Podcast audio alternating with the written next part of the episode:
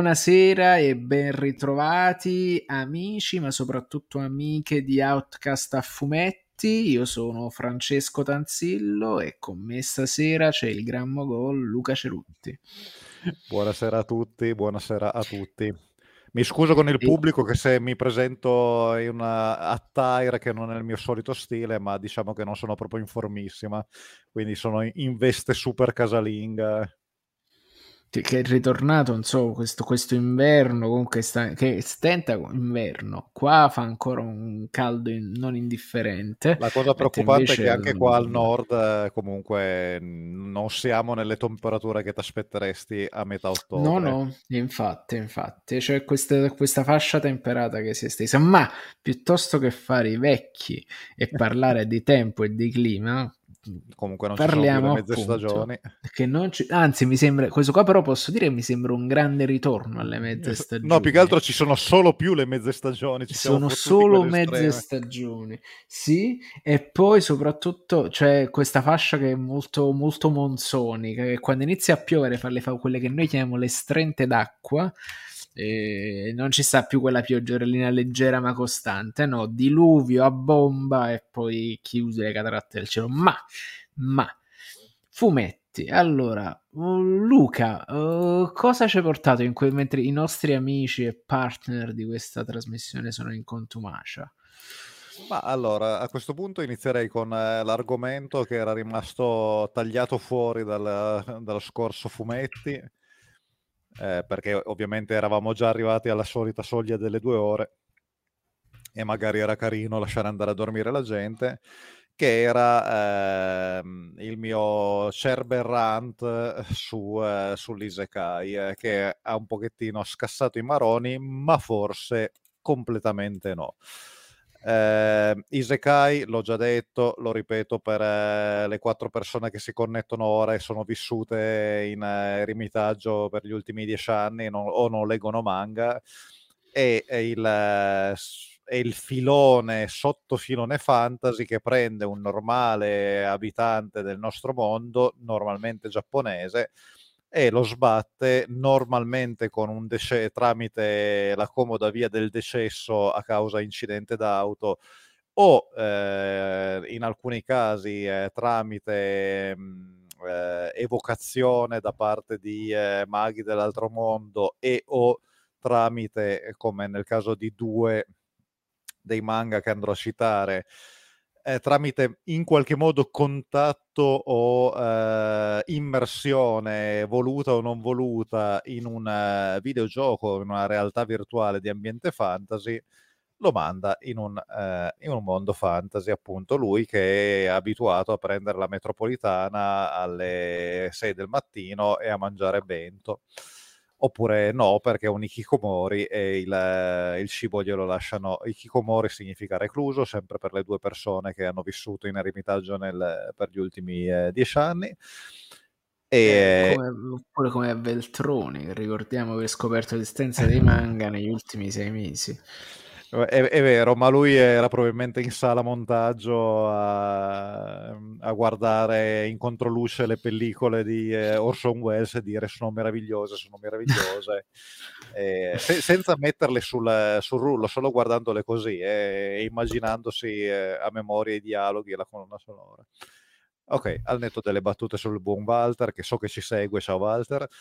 E, ehm, continuiamo, eh, quindi sostanzialmente l'Isekai a, era nato eh, anni, decenni fa eh, in un modo, poi c'era stato il grosso successo soprattutto di, eh, prima di eh, Dot Hack e poi eh, di eh, Sword Art Online che erano della categoria che ho detto prima, ovvero dell'immersione più o meno volontaria in un videogame che poi si rivela molto più complesso di quanto eh, ci, si, eh, ci, si, aspettava.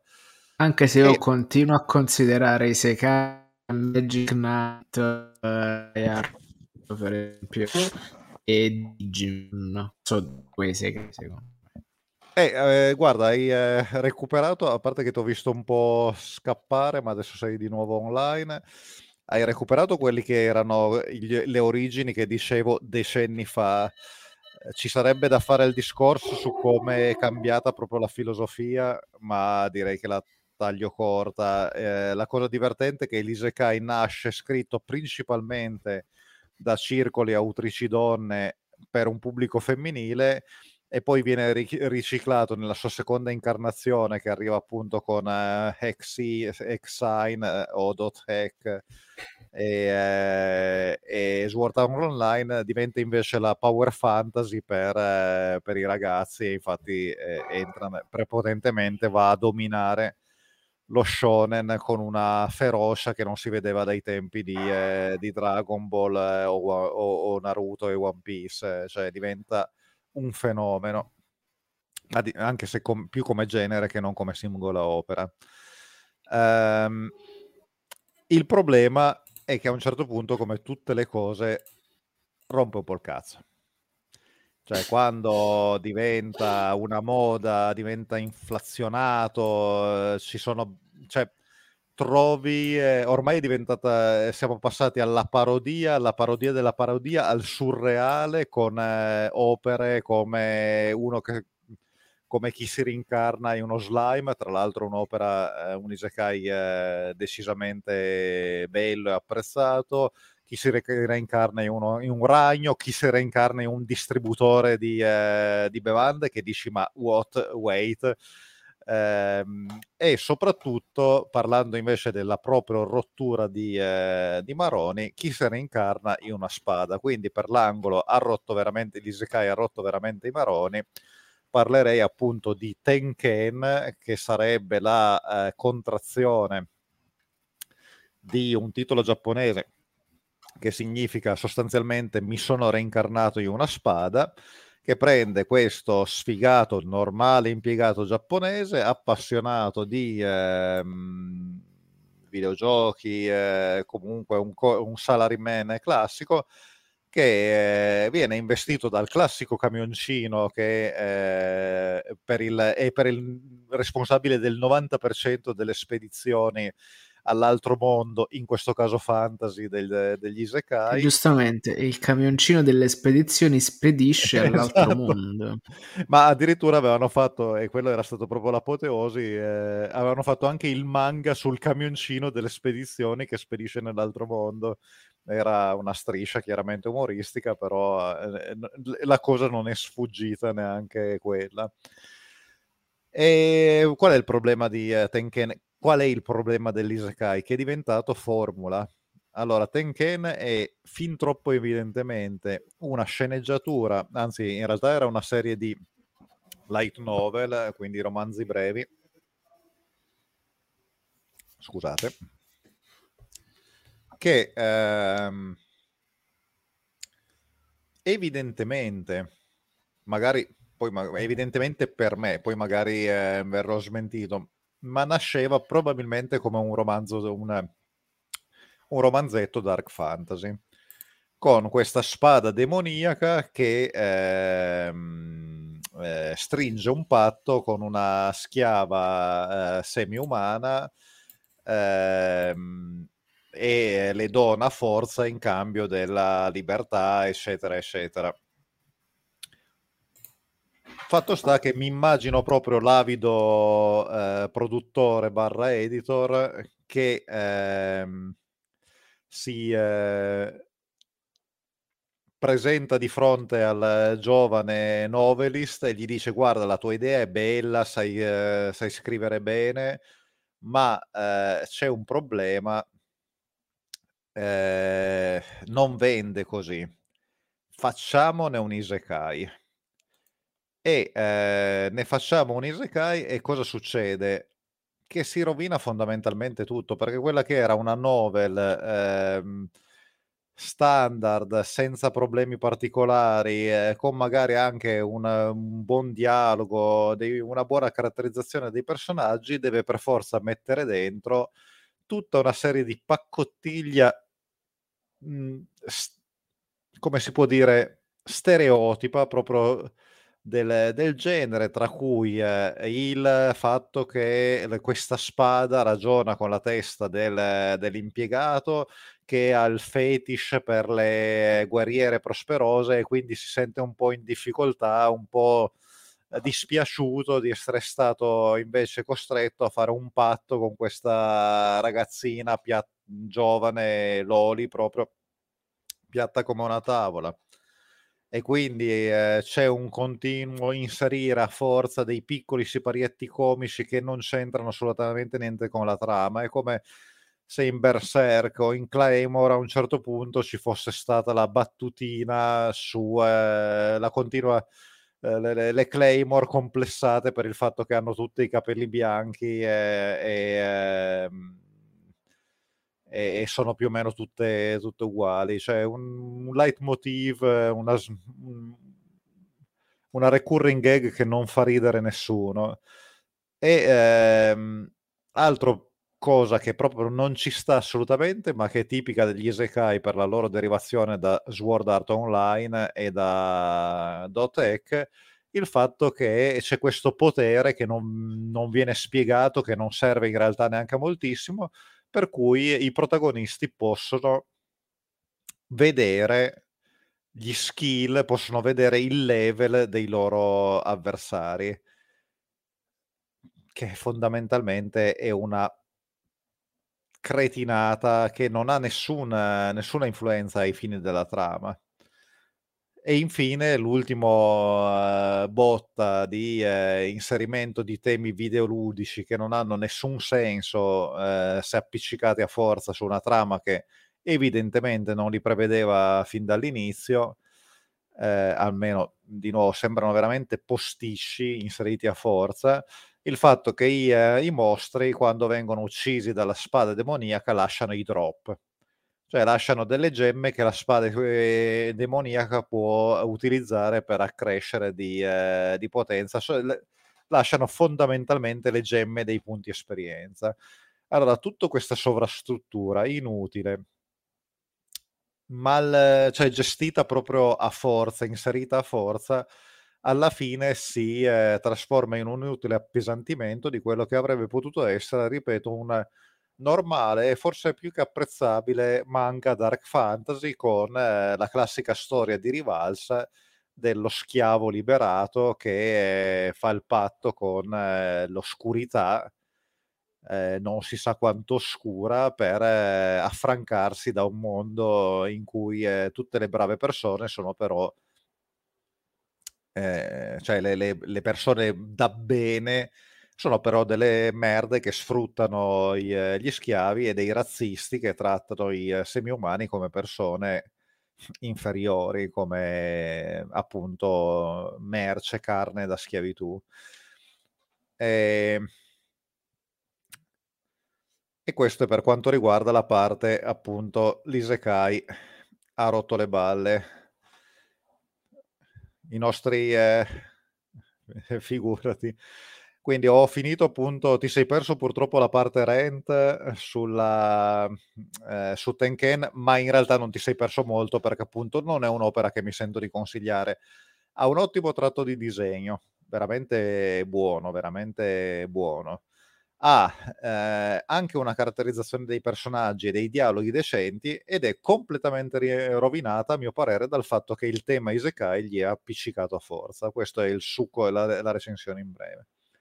Se vogliamo invece passare al fatto, a, alle due opere che proprio mentre stavo dicendo basta, non ne voglio leggere più, ma hanno invece risollevato, devo ammettere che in realtà l'Isekai rende bene quando la gente non lo sfrutta, cioè non lo usa come il ehm, come si chiamava il cane Pushy di, eh, di Homer Simpson, cioè non, non, gli mette, eh, non gli carica addosso temi per far figo, ma dice no, va bene, allora il genere è questo, vediamo di svilupparci qualcosa che diverta, che uno dice una cosa semplicissima, perché non fate così? Perché dovete mettere le cose a posto?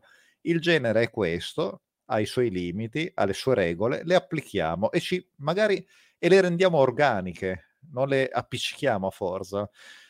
Il primo manga di questo che appunto mi ha divertito, pur non essendo un, un, capolavoro oppure un manga che rileggerei, è appunto eh, tradotto dal, dal, giapponese è come non evocare un, una signora dei demoni. Quindi abbiamo il classico Ikikomori appassionato di videogiochi che a un certo punto per motivi eh, che gioca un personaggio appunto un Evil Overlord, eh, un Demon Lord eh, che eh, a un certo punto si trova evocato nel videogioco evocato dalle, da una prosperosa elfa bionda e da una meno prosperosa ma comunque piuttosto carina eh, ragazza gatto che, che poi vogliono... sono sempre due, diciamo, stereotipi mischiati, però tutti insieme anche col furry, quindi... Eh, esattamente. Che eh, lo evocano da evocatrici dilettanti e eh, pensano di renderlo loro schiavo per eh, motivi. Ehm, il problema è che in quanto Demon Overlord di 99 livello, evocato da due che sono appena uscite da Noob Village, eh, ha ha un pochettino le, gli schermi eh, e, le protezioni over, eh, over, the top e gli rimbalza in faccia il, l'incantesimo di schiavitù. Quindi sostanzialmente lui, Ikikomori, con la mentalità dell'Ikikomori, quindi socialmente inadatto e ter- terrorizzato dalle, dalle controparti femminili dal mondo, soprattutto da, e dal ecco. mondo si trova queste due belle schiave senza sostanzialmente sapere molto cosa farne perché è abbastanza patologico. Allora dice, vabbè, se proprio deve andare così, la interpretiamo fino in fondo, adesso io sarò l'Evil Overlord e cercherò di capire cosa fare in questo mondo. Ora, la trama è semplicissima. Molti hanno detto che è un manga mh, puramente basato sul fanservice eh, di eh, livello becero. Io invece l'ho trovato divertente anche perché il fanservice è relativamente, relativamente poco, relativamente c'è. Mm. Però rispetto ad altre cose che ho visto ehm, è, è, ancora abbastanza moderato, non ne fa sicuramente il suo punto di fascino nonostante i, i presupposti. E l'altra cosa che fa e che ho trovato veramente divertente è che eh, gioca con le regole cioè non è che eh, le, se le dimentica comodo. Quindi abbiamo l'Ikikomori, che però è all'interno di un Evil Overlord di classe infinita, che quindi ha tutte le cose tipo aura di intimidazione, cazzi stramazzi, eccetera, e anche quell'allineamento. Quindi ci sono proprio queste scene divertenti in cui l'Ikikomori è terrorizzato da, dal conflitto verbale e dice no no, adesso devo dire una cosa tranquillizzante per togliermi da questa situazione, voglio soltanto tornare a chiudermi nella mia camera, nella locanda e per oggi la finiamo così. E Levil Loverdor se ne esce con una frase del, del tipo ah, stolto eh, insetto, misura bene le tue parole o saranno le ultime che dirai, eh, co- cose del genere, quindi le cose vanno chiaramente a eh, peggiorare. Altra cosa molto, cioè, che, che, fa eh, dimostra che le, l'autore ha un po' pensato al world building eh, e anche alle cose particolari. Mh, piccole cose, ma ad esempio eh, c'è quella cosa che prima deprecavo eh, in, in, tua assenza, ovvero il fatto che in questi una delle cose più banali, abusate e, e che veramente spacca i maroni è il, um, il level detector che, okay. che, è una, che, è una, cosa che è vecchia dai tempi di Dragon Ball, eh, cioè Over 900 è diventato un meme stanco e, e ormai deprecato da almeno dieci anni sì. e, e, e nell'Isekai tu continui a trovarti la gente che ha la, la possibilità di vedere il livello dell'avversario. Ecco, in, che, che, tra eh, l'altro ricordiamo in Dragon Ball questa cosa era anche ridicolizzata perché quando arrivavano quelli eh, che misuravano il livello di combattimento della gente gli esplodeva in faccia. Tra l'altro sì. c'era sì, la mezza idea anche di fare un recuperone di Dragon Ball quindi attenzione, eh, lì mi perdete eh, a meno che eh, no, non volete avere la voce contro, che peraltro l'ha visto, la, ha, ha, letto solo prima, il primo arco del manga eh, fino appunto ai primi Super Saiyan. Però Però che, se, vole, chissà, se volete, potrebbe, parte, se volete essere interessante. Questa, po- potremmo fare almeno un po' l'aspetto storico e cos'era il panorama al tempo, anche per capirne il successo. Anche perché è una cosa che sarà da venire, perché io oltre ad aver iniziato la terza stagione di JoJo, ho trovato questo in, in, fumetteria. E quello è tanta roba. E quello eh, è sì, eh sì, che tra l'altro è stato un acquisto preso in diretta esattamente mentre sentivamo al cellulare per dire che faccio, lo compro, poi alla fine non c'ho manco, manco avuto il tempo di aspettare la, la risposta. Comunque, per chi ci sente in podcast, sto sventolando un tankobon di Ghost in the Shell che contiene tutta quanta la serie in un unico volume da, da 350 pagine. Quindi è tanta roba pratico da portare, eccetera. Veramente una cioè, è Godopoli. È, è seminale, cioè ecco. è, è, assolutamente una delle pietre miliari del, del manga moderno, quindi non, non, si può prescindere da, da Ghost in the Shell. Quindi potrebbe e... Ehm essere uno dei prossimi, dei, degli argomenti prossimi, non proprio il prossimo, però, però succederà a breve. Insomma. Però lì, rischi, lì quasi sicuramente ci facciamo l'intero podcast solo su quello, perché eh, sono vabbè, certo che l'ha, l'ha, letto anche il Peduz e quindi boh, sì, non, non, so se, sì. ne, se, ne, esce rapidi, diciamo, da una cosa del genere. Non Comunque, se ne devi dis- uscire rapidi. Cioè, proprio questo è proprio da mandato il podcast dove ci si sbraga. No, si sdilinquisce. Comunque, succo del discorso, mh, anche in uh, a uno, come non, non, evocare un signore dei demoni, eh, c'è il uh, level detector, ma non serve a una fava. Perché? Perché come giustamente riflette, dice, ah ok, sì, Uh, cioè lui le prime volte che vede dei uh, personaggi con livello 50 eh, dice ma magari ci devo stare un po' cauto perché è vero che io sono sovralivellato però comunque il poi vede questi personaggi di livello 50 che usano le mosse più basiche e alla fine ci riflette e arriva a capire che sì in un videogioco che hai il respawn tu vai nel labirinto, grindi, acquisisci le skill, eccetera, e la tua competenza rimane pari al livello, perché se ti ammazzano, respawni. Ma la gente di un esatto. mondo in cui non c'è il respawn, in cui qua- c'è il permadeath, anche se di livello 50, entra nel labirinto, va a fare quello che è stata pagata per fare ed esce. Non va a grindare, a cercare la spada magica di sto cazzo eh, che puoi avere con la side quest o cose del genere.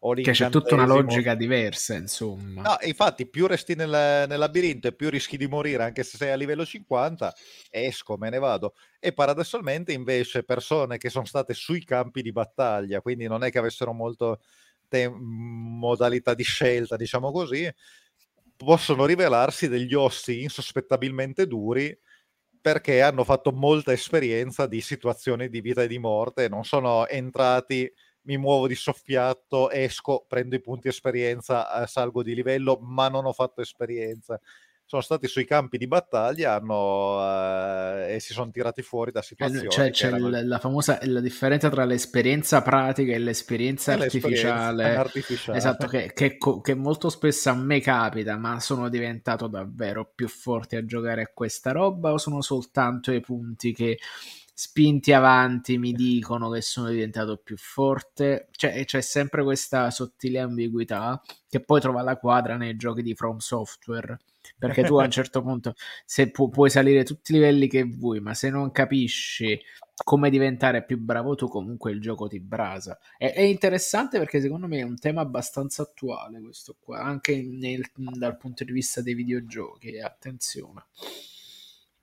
Sì, e appunto, come dicevo, il fatto che questo autore che sta facendo un manga puramente scapistica, sì, interroghi su questa cosa e la rende un plot point, a me ha fatto molto piacere perché ho detto questa persona sta ragionando con il sottogenere che ha deciso di rappresentare, non lo sta usando per vendere, voleva fare proprio questa storia mm-hmm. e quindi apprezzabile, ha i suoi difetti, la trama comunque sta sul foglio di un...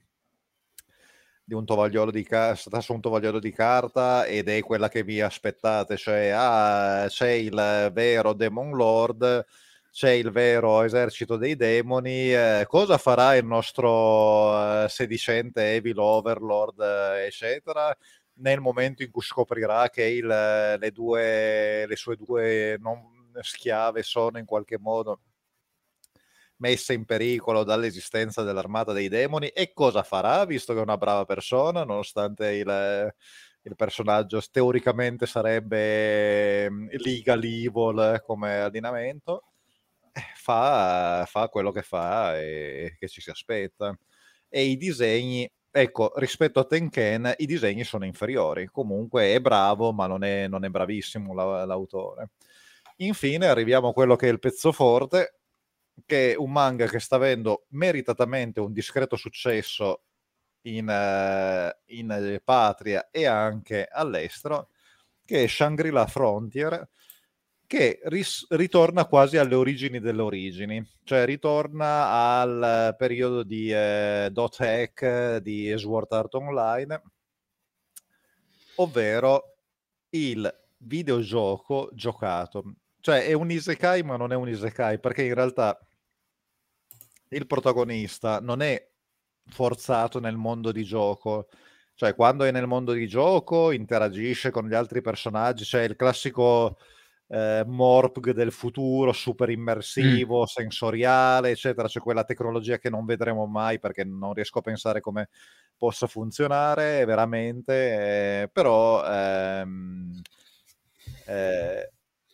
e, però ne esce, ma non solo. La cosa divertente è che in realtà ehm, è più un manga sui videogiochi, anche se poi la storia è tutta funzionale alla trama, allo svolgimento della trama, appunto, in, eh, nel, nel, gioco Shangri-La Frontier, appunto, o come lo abbreviano i giocatori. Esatto, come l'abbreviano i giocatori Shanfro, perché i, eh, i giapponesi devono abbreviare qualsiasi cosa comprensibilmente, dire, dovessi scrivere come scrivono loro, cercherei di abbreviare il più possibile. Questo, tutto, questa, è, una, cor- è una corretta riflessione. Comunque, sostanzialmente è più un manga che anche parla un po' della psicologia del giocatore, anche se la, eh, del videogiocatore, anche se la, mm, eh, ne fa una, un ritratto quasi agiografico. Perché tra l'altro il protagonista, questo ehm, aspetta, mi sono dimenticato come si chiama, eh, Rakuro, eh, Ituzome, che, il cui il cui eh, nickname è sempre Sunraku e quindi gli altri sanno come trovarlo in qualsiasi gioco.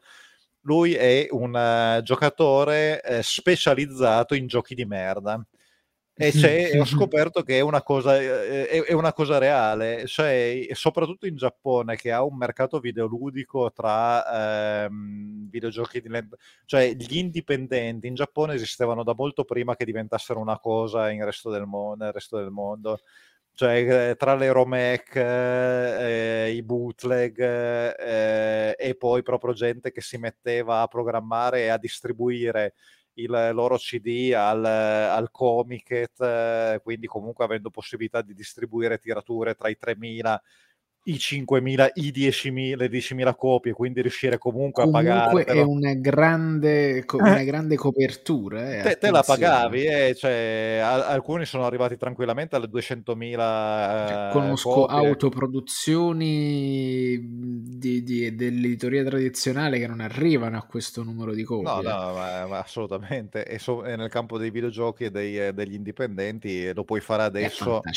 esatto. hai, eh, che hai eh, Steam che ti distribuisce worldwide, loro lo facevano in Giappone, che per carità sono tanti, ma non sono così tanti. Comunque, sostanzialmente, quindi, chiaramente, grande produzione, grande porcate. Perché e poi la proprio... cosa che tra, tra, l'altro non pensiamo mai è che comunque i giapponesi giocano anche col PC, mentre noi siamo abituati a immaginarli console centrici. No, no, che loro giocano... Che... Fin, fin dall'inizio con, con, i PC NEC, eh, esatto. eccetera, fin dalle origini. Comunque, succo del discorso, c'è effettivamente questa cosa dei cultori dei giochi buggati, eh, cioè di gente che la prende come una sfida, cioè come c'è gente che prende i, su- i Souls-like come una cosa sportiva. Beh, perché sono... ricordiamoci che le prime edizioni di, di, di Dark Souls e di Demon Souls eh, poteva, valeva la stessa cosa di dire di giocare ai giochi buggati. Eh. Chiunque sia passato su console nella città infame può dire lo stesso. Eh sì, cioè, oppure quando cioè, i, boss battuti combattendo attraverso le colonne, le trappole fatte incastrando la gente in mezzo alle porte, quindi cioè, conta come gioco Ed buggato. E anche per questo lo, loro la battuta non è un bug, è una feature. È una feature.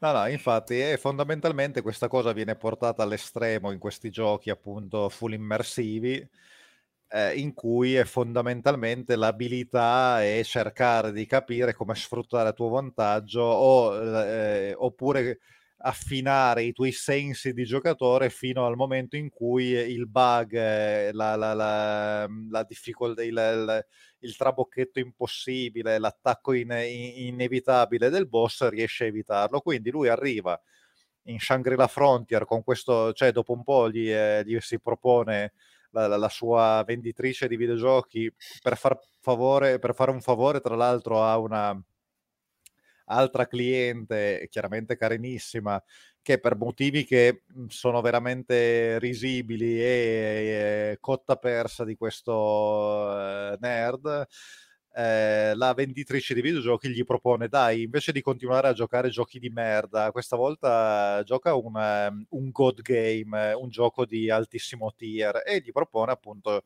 Shangri-La Frontier che invece è tutto il contrario, è un gioco rifinito al, all'impossibile in cui tutto è perfetto, le AI sono, sembrano vive, insomma è un isekai sostanzialmente, no? E lui però ci arriva con questo bagaglio di esperienza cioè non del noob, eccetera, ma di uno che sa, che guarda il gioco e, e lo smonta e vede la, la, la, la matrice praticamente. Matrice. e... Infatti la domanda è, arriva il momento in cui rompe il gioco? Eh, ni, eh, però c'è il momento, cioè almeno non è ancora successo, però c'è, chiara, c'è il momento Ready Player, player One. Cioè, ah, arriva, sto, arriva, sto, minchia e subito uh, si, si, scontra contro una uno unique boss, cioè un, ehm, eh, un boss eh, unico che non, viene respawn- che non verrà respawnato e che apre scenari eh, mai eh, aperti prima. Quindi è proprio l- il momento Ready Player One, no? con tutto l'interesse che a questo punto, ah, ma chi cacchio è questo Sunraku? che ha avuto un primo contatto con uh, il mostro uh, introvabile con, il, con il, lo unique boss. Comunque, al netto di quella che può essere la trama, il, appunto Shangri-La Frontier gioca molto bene su questa cosa, cioè nel ricordarti che è sempre un gioco, che quindi mh, mhmm, vivi anche la cosa a quel punto è come se stessi, se stessi, se stessi guardando uno Spokon, un manga sportivo, mm-hmm. cioè non, non stai eh, immedesimandoti nel, nel, nel, nel personaggio ma sei uno spettatore che ammira i suoi progressi e, e ne apprezzi le, l'impeto sportivo, eccetera, diventa tutto più leggero e paradossalmente coinvolgente, perché a quel punto non ci sono i drammoni, non ci sono le cazzate, non... è proprio tutto... Non c'è la vita bloccata, non c'è la vita e la morte, non ci esatto. stanno quelli, quelli, quelli, che non sopportavo dentro Sword Art Online, ma state nel mondo fantasy, fate la famiglia. Cioè stanno là proprio che vivono in quella, nella, la, nella, casetta in Canada e poi comunque sblocca i poteri di Dio a un certo punto. Sì, no, mi, poi... ha, mi, mi, ha sempre lasciato un po' eh, perplesso. Eh, non, sei stato, non sei stato, l'unico, ci, ci okay. sono meme su meme in, in, le, in tutto il web. Comunque, sostanzialmente, eh, qua la gestisce bene, la gestisce dritto per dritto, e questo è, è un grande pregio di un fumetto, di un manga. Poi, per carità, quando lo chiudi il volume, chiaramente ti interroghi su, ma scusa, ma questo ragazzo nella vita che cazzo fa? Che gioca in continuazione. ma poi, ma come fa a essere comunque mediamente atletico, anzi di bell'aspetto, se passa le sue giornate sdraiato sul letto col casco virtuale? Cioè dovrebbe essere è perché in il suo cervello è, so- è, sviluppato in quel modo, manda l'impulso ai muscoli di muoversi, eh, quindi si eh, sì, sì, è come in Matrix forte, che ti, eh, ti ricostruiscono esatto. i muscoli dopo che eri stato 40 anni dentro eh, esatto. immobile dentro, certo, certo, funziona, mi dicono. Esatto, sì, proprio, fio- funziona fior, proprio così. Fior di biologi eh, annuivano dicendo no, no, è esattamente così, cioè.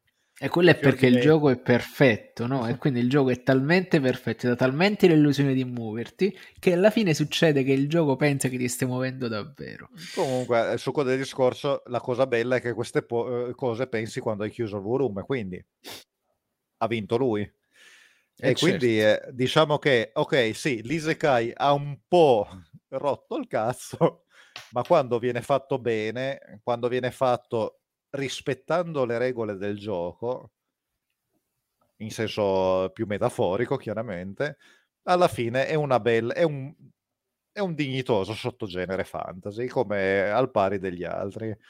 È rovinato in questo momento dall'essere di moda, prima o poi la moda passerà, resteranno a galla. Mi sembra sia già finita questa moda, o no? Cioè, penso eh... stia, ne sta sorgendo un'altra, o sbaglio? Ma eh, per quanto riguarda il fantasy, al momento ancora no, cioè c'è un po' di recupero. Poi, appunto, il terzo argomento, sempre che non tiriamo troppo lunghi, verterà su un, su un nuovo filone che sta avendo successo, però non è, cioè, è fantasy, ma non, non, non, nel senso di fantastico puro.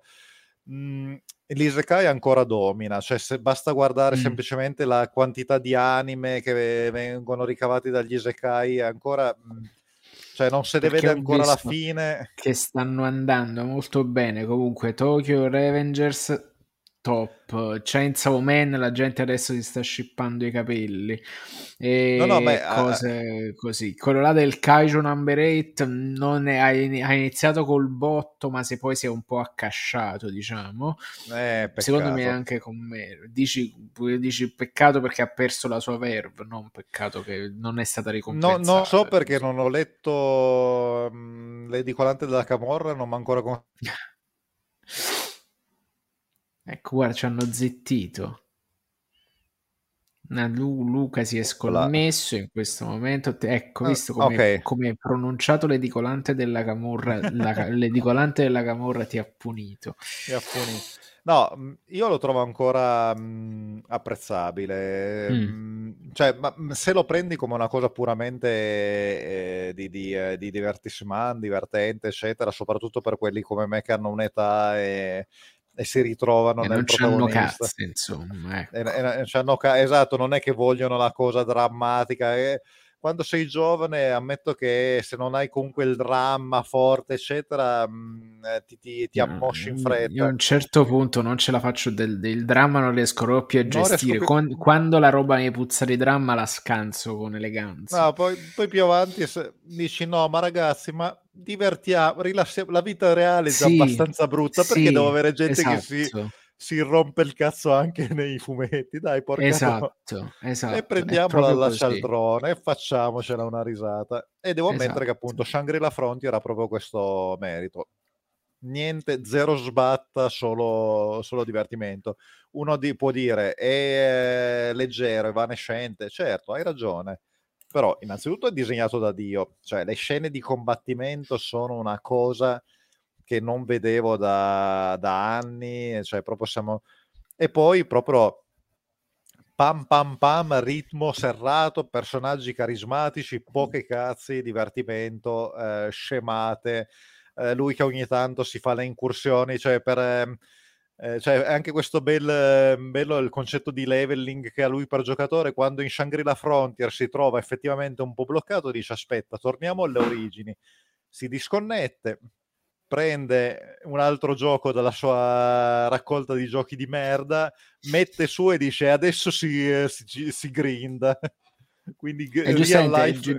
diventa, bravo giocando ai giochi di merda. Real, real life grinding proprio. Comunque, no, eh, appunto, l'Isekai, eh, cioè è chiaro che ci sono altri generi che stanno avendo successo, ma questo è sempre stato vero, cioè il, lo shonen, ma anche il seinen non ha un genere dominante. Però effettivamente impression- nel campo del fantasy sembra che non ci sia quasi spazio per eh, cose che non siano isekai e questo non è, non è bello.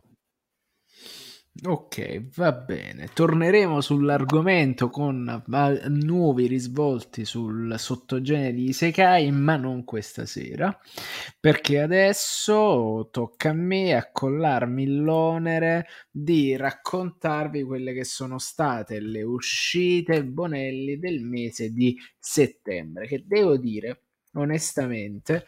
È un mese che mi è piaciuto particolarmente, non tanto per Dylan Dog, che poi magari ci arriveremo sul finale del, della mia corsezione, perché sono uscite un paio di cosette che, che, a me piacciono particolarmente.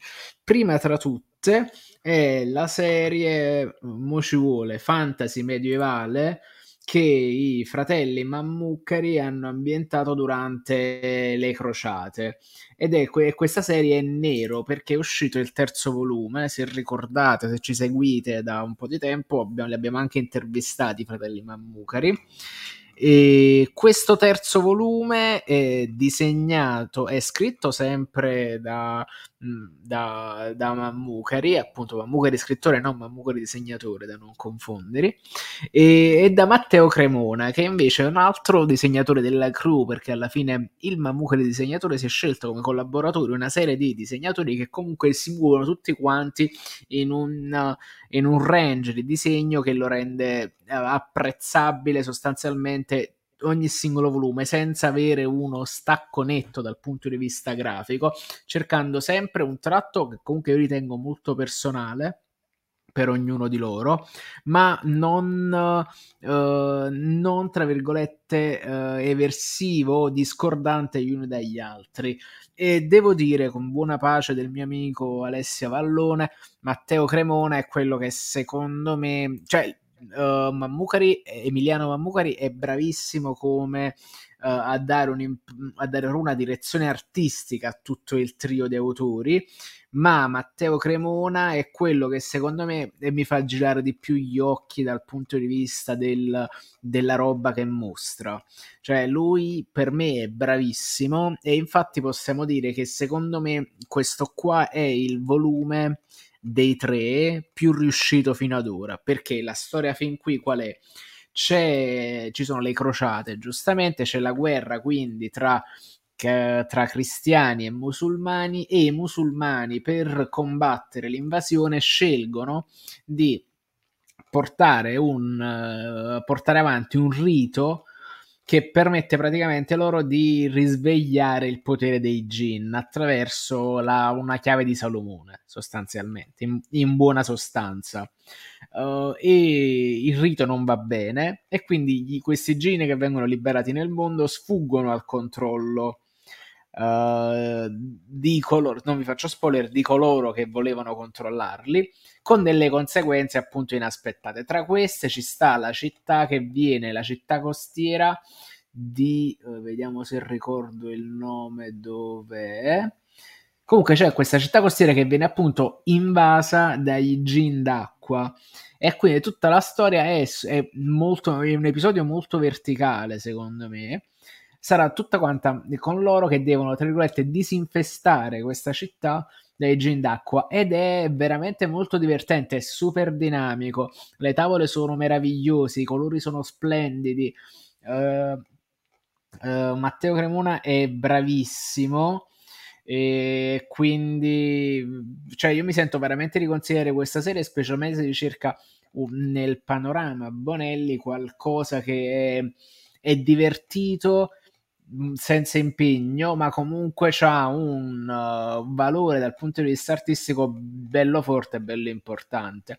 E io l'aspetto sempre volentierissimo perché mi piace proprio come mi fa vedere le cose, mi piace quello che racconta. I personaggi si fanno comunque apprezzare per il loro battibeccare che sono comunque tutti e tre ben bilanciati. C'è il personaggio, c'è la protagonista femminile che è un personaggio fighissimo che dà letteralmente le piste a tutti gli altri e man mano che i numeri avanzano uh, aumentano diciamo, il grado di carisma e di caratterizzazione che aumenta con dei personaggi che vengono introdotti.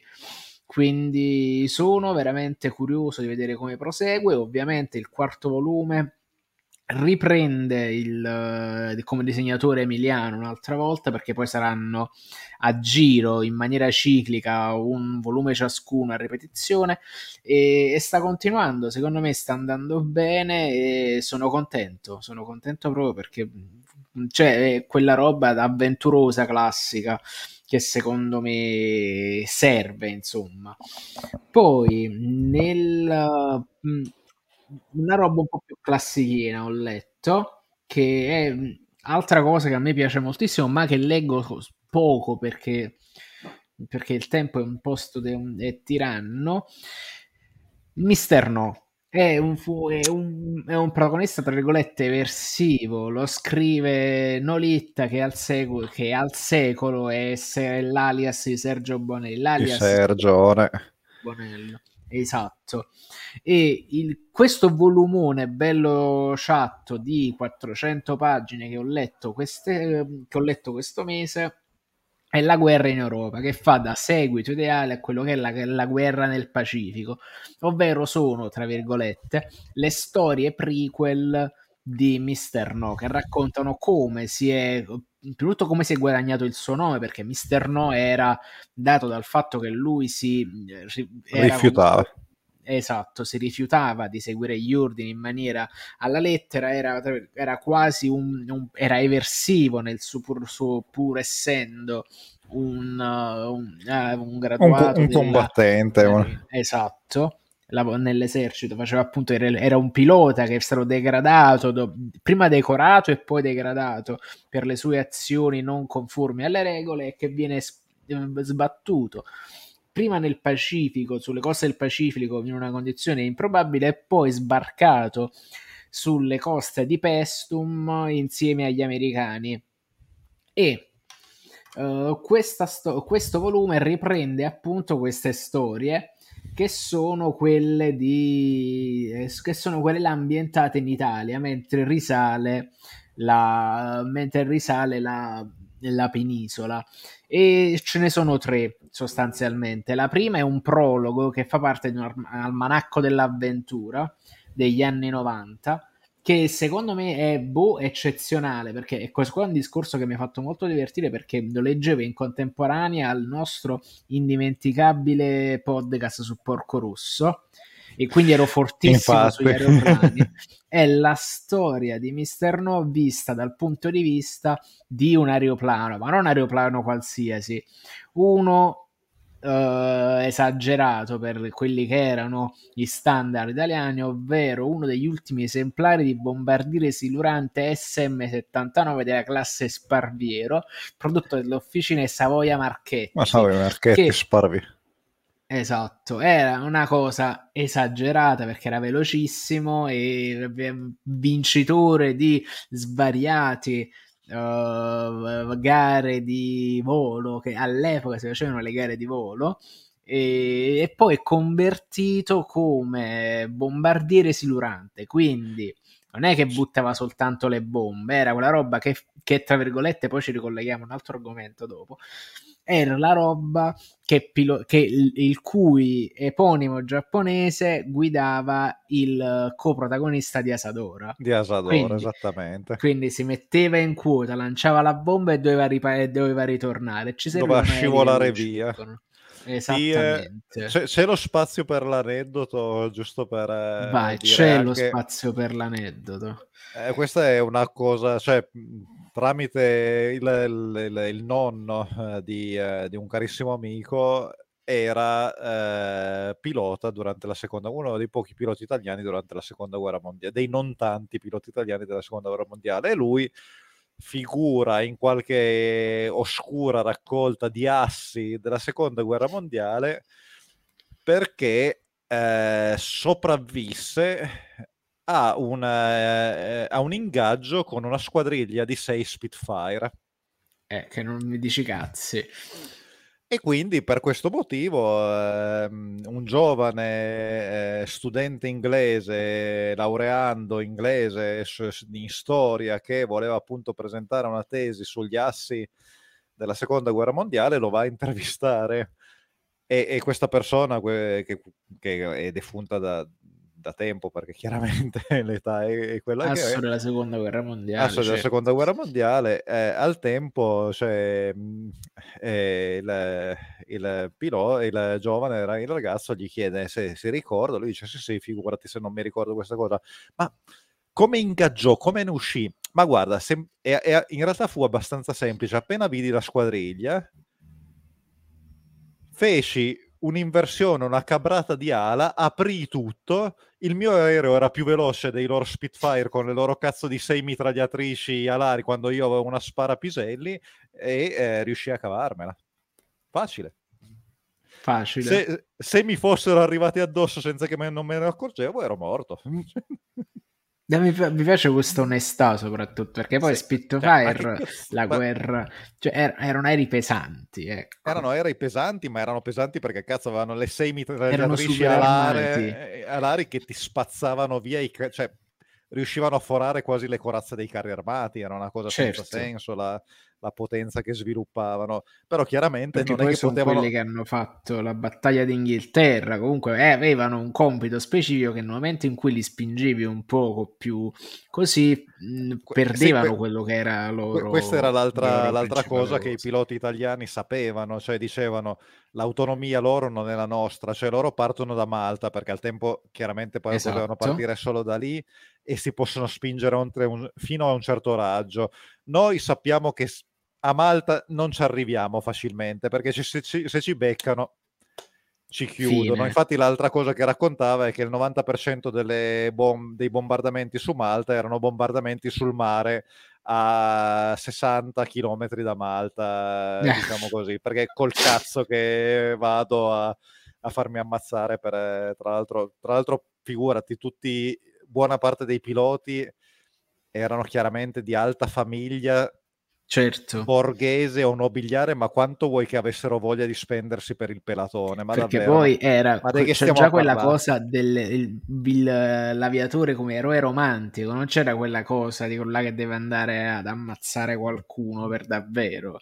Soprattutto quando si tratta di piloti non da caccia sostanzialmente non eh, bombardieri, che poi là è, è, c'è, c'è, tutta un'altra filosofia, tutta un'altra dinamica. Nel, nel buttare, cioè quando dice hai buttato la bomba è una cosa colpo invece sei il pilota da caccia, quando, cioè c'è questo manto di romanticismo come poteva sì, essere sì, i cavalieri il, medievali praticamente. Esatto, o quelli là che facevano l'automobilismo dei tempi d'oro, insomma, tutto perché vedere la testa di cazzo e partire una testa di cazzo a quel modo cioè c'era una sorta di, le... una sorta di leggerezza. Leggerezza, sì. Esatto, Comunque, al netto del, dell'aneddoto, però eh, eh, eh, mi era venuto in mente mentre parlavamo di Porco Rosso, però eh, ho detto, ma no, la tiriamo lunghissima se cominciamo questa cosa, però onore al merito, onore all'onestà e onore al fatto che onestamente, ma perché cazzo ti devi ammazzare o far ammazzare? Ma non ha veramente senso. Cioè, è una cosa che a me manda i matti perché tanto mi piacciono gli aerei, tanto mi piacciono anche colpevolmente i caccia, che sono la cosa più, più insensata e bella che abbiamo costruito. Esatto. Eh? E tanto non perché riesco non a concepire. ancora costruito i Gundam. Perché poi eh, perché la cosa più insensata e bella sarà il Gundam. E, e, e però lì è una, è una lunga lotta perché comunque Vabbè, aneddoto 2, poi la finisco giù. Fermami anche un attimo perché per, per lavoro eh, per due anni mi è capitato di andare al, mm, all'International Air Show, eh, che è la fiera mondiale dell'aeronautica che si tiene ad anni alterni eh, a Parigi, l'aeroporto di Le Bourget, e ehm, in Inghilterra all'aeroporto di, non mi ricordo come si chiama, va bene eh, dalle parti di, eh, di Reading. Eh, comunque, e niente, cioè, era una cosa che mi mandava ai matti perché vedevi, eh, cioè, vedevi uno dei punti in cui il nostro cervello ha dato il meglio perché ti assicuro che vedere il, l'Eurofighter, mortasci loro, che decolla corre parallelo alla pista a un certo punto quasi di colpo si mette a 90 gradi e va su. E va su, su, su, su, su, finché stalla e viene giù come una foglia. Sei il calcio Oppure... di quinta generazione come lo fanno vedere dentro Top Gun Maverick. Oppure vedere eh, invece in ambito, in, sempre in ambito militare, anche vedere cose che sembrano pesanti, insensate, che, che ricordano Porco Rosso, l'Hercules che eh, italiano, il, il, trasporto truppe o mezzi, sì. eh, eccetera che eh, era, eh, i piloti vengono addestrati, eh, è un aereo, è un quadrimotore a elica, che viene utilizzato specificamente per trasporto pu- truppe e trasporto mezzi, perché deve poter atterrare, scaricare e ripartire, cosa che non riuscireste a fare in spazi ridotti con un uh, quadrijet. L'Hercules quando riparte e, e, si trova in zona di guerra, è una simulazione chiaramente, però i piloti vengono attestrati a fare una manovra che, che è un po' quella che fanno i soldati in area di, eh, di guerra con possibili cecchini, no? continuare a muoversi, con, abbassarsi, eccetera. L'Hercules parte, appena staccato i carrelli dalla, dalla pista, comincia a staccare, ad attaccare, a invertire le eliche e tu vedi questo coso enorme, anche brutto da vedere, che comincia a fare così. Svicola zigzag, fa zigzag nell'aria, una cosa che non riesce a capire come sia possibile, ma lo fa. E infine l'apoteosi era stato vedere l'Airbus 380, che invece uso civile, ritengo sia uno dei capolavori dell'ingegneria aeronautica moderna nella sua enormità. Lo fanno decollare, lo fanno volare e a un certo punto i, eh, il pilota quasi spegne i motori e vedi questa cosa è grossa come una nave da crociera quasi. Mm-hmm. Ok, no, in realtà no, sappiamo che sono più grosse, ma grossa come una nave comunque, che comincia a veleggiare. E dici, come cazzo è possibile? È un palazzo, è un palazzo. Un palazzo. È grosso come un palazzo niente, riusciamo a fare delle cose incredibili e poi le usiamo per, per fare merdate. È una cosa che non riesco a concepire. Fine del, dell'aneddoto, ri, ritorniamo ai fumetti che la gente si annoia. Esatto, e dicevo questo prologo da questo almanacco dell'avventura del 96 è appunto ed è una brevissima storia disegnata in maniera secondo me meravigliosa da uh, adesso un attimo che rico- ritrovo un attimo gli autori Ecco qua, te, soggetto e sceneggiatura di Luigi Mignacco e disegni di Ferdinando Tacconi, che sembra veramente di guardare una cosa molto più recente per come è disegnata e per il quasi fotorealismo o per la precisione ingegneristica con la quale rappresenta questi aerei. Quindi a me mi prendeva tantissimo perché sono disegni splendidi, delle chine intensissime, poi veramente cioè, un ottimo, ottimo fumetto bellico. Poi stringato, dritto, pulito, che non, sta, che non ha problemi a stare nella sua durata limitata. Mentre invece le altre storie sono rispettivamente ambientate la prima in Toscana, cioè tra, nel Basso Lazio, quindi questo famoso attacco suicida che avvenne con uh, la diciamo sotto i bombardamenti di Monte Cassino che anche là è una storia ultra drammatica perché è ambientata durante uh, questo, post- questo momentaccio assurdo della storia italiana che è stato appunto il bombardamento di Monte Cassino dove non c'erano, ricordiamo che le cronache poi riportano che non c'erano soldati nell'abbazia che è stata bombardata, ma erano tutti quanti asserragliati là intorno. E poi appunto le Ardenne, che sembra quasi rivedere le scene del film famoso ieri, oggi e domani. No, aspetta, no, ci siamo era ieri, oggi e domani, oppure ci siamo. Forse era c'eravamo tanti amati. C'eravamo tanto però, amati, sì. Però, però, però, non, cioè, a volte mi, mi confondo anch'io. C'eravamo tanto amati, sì. Sì, sì, quella con Nino Manfredi, Vittorio Gasman, Stefania Sandrelli, come no? La famosa, la famosa, canzone dei partigiani che cantavano mentre stavano sull'Erdene, è esattamente quella roba lì. Quindi Mister No, ripeto, per me è una delle cose che mi rendo conto mai come adesso è diventata una roba nella sua conformazione attuale anacronistica, però oggettivamente è scritto veramente molto bene.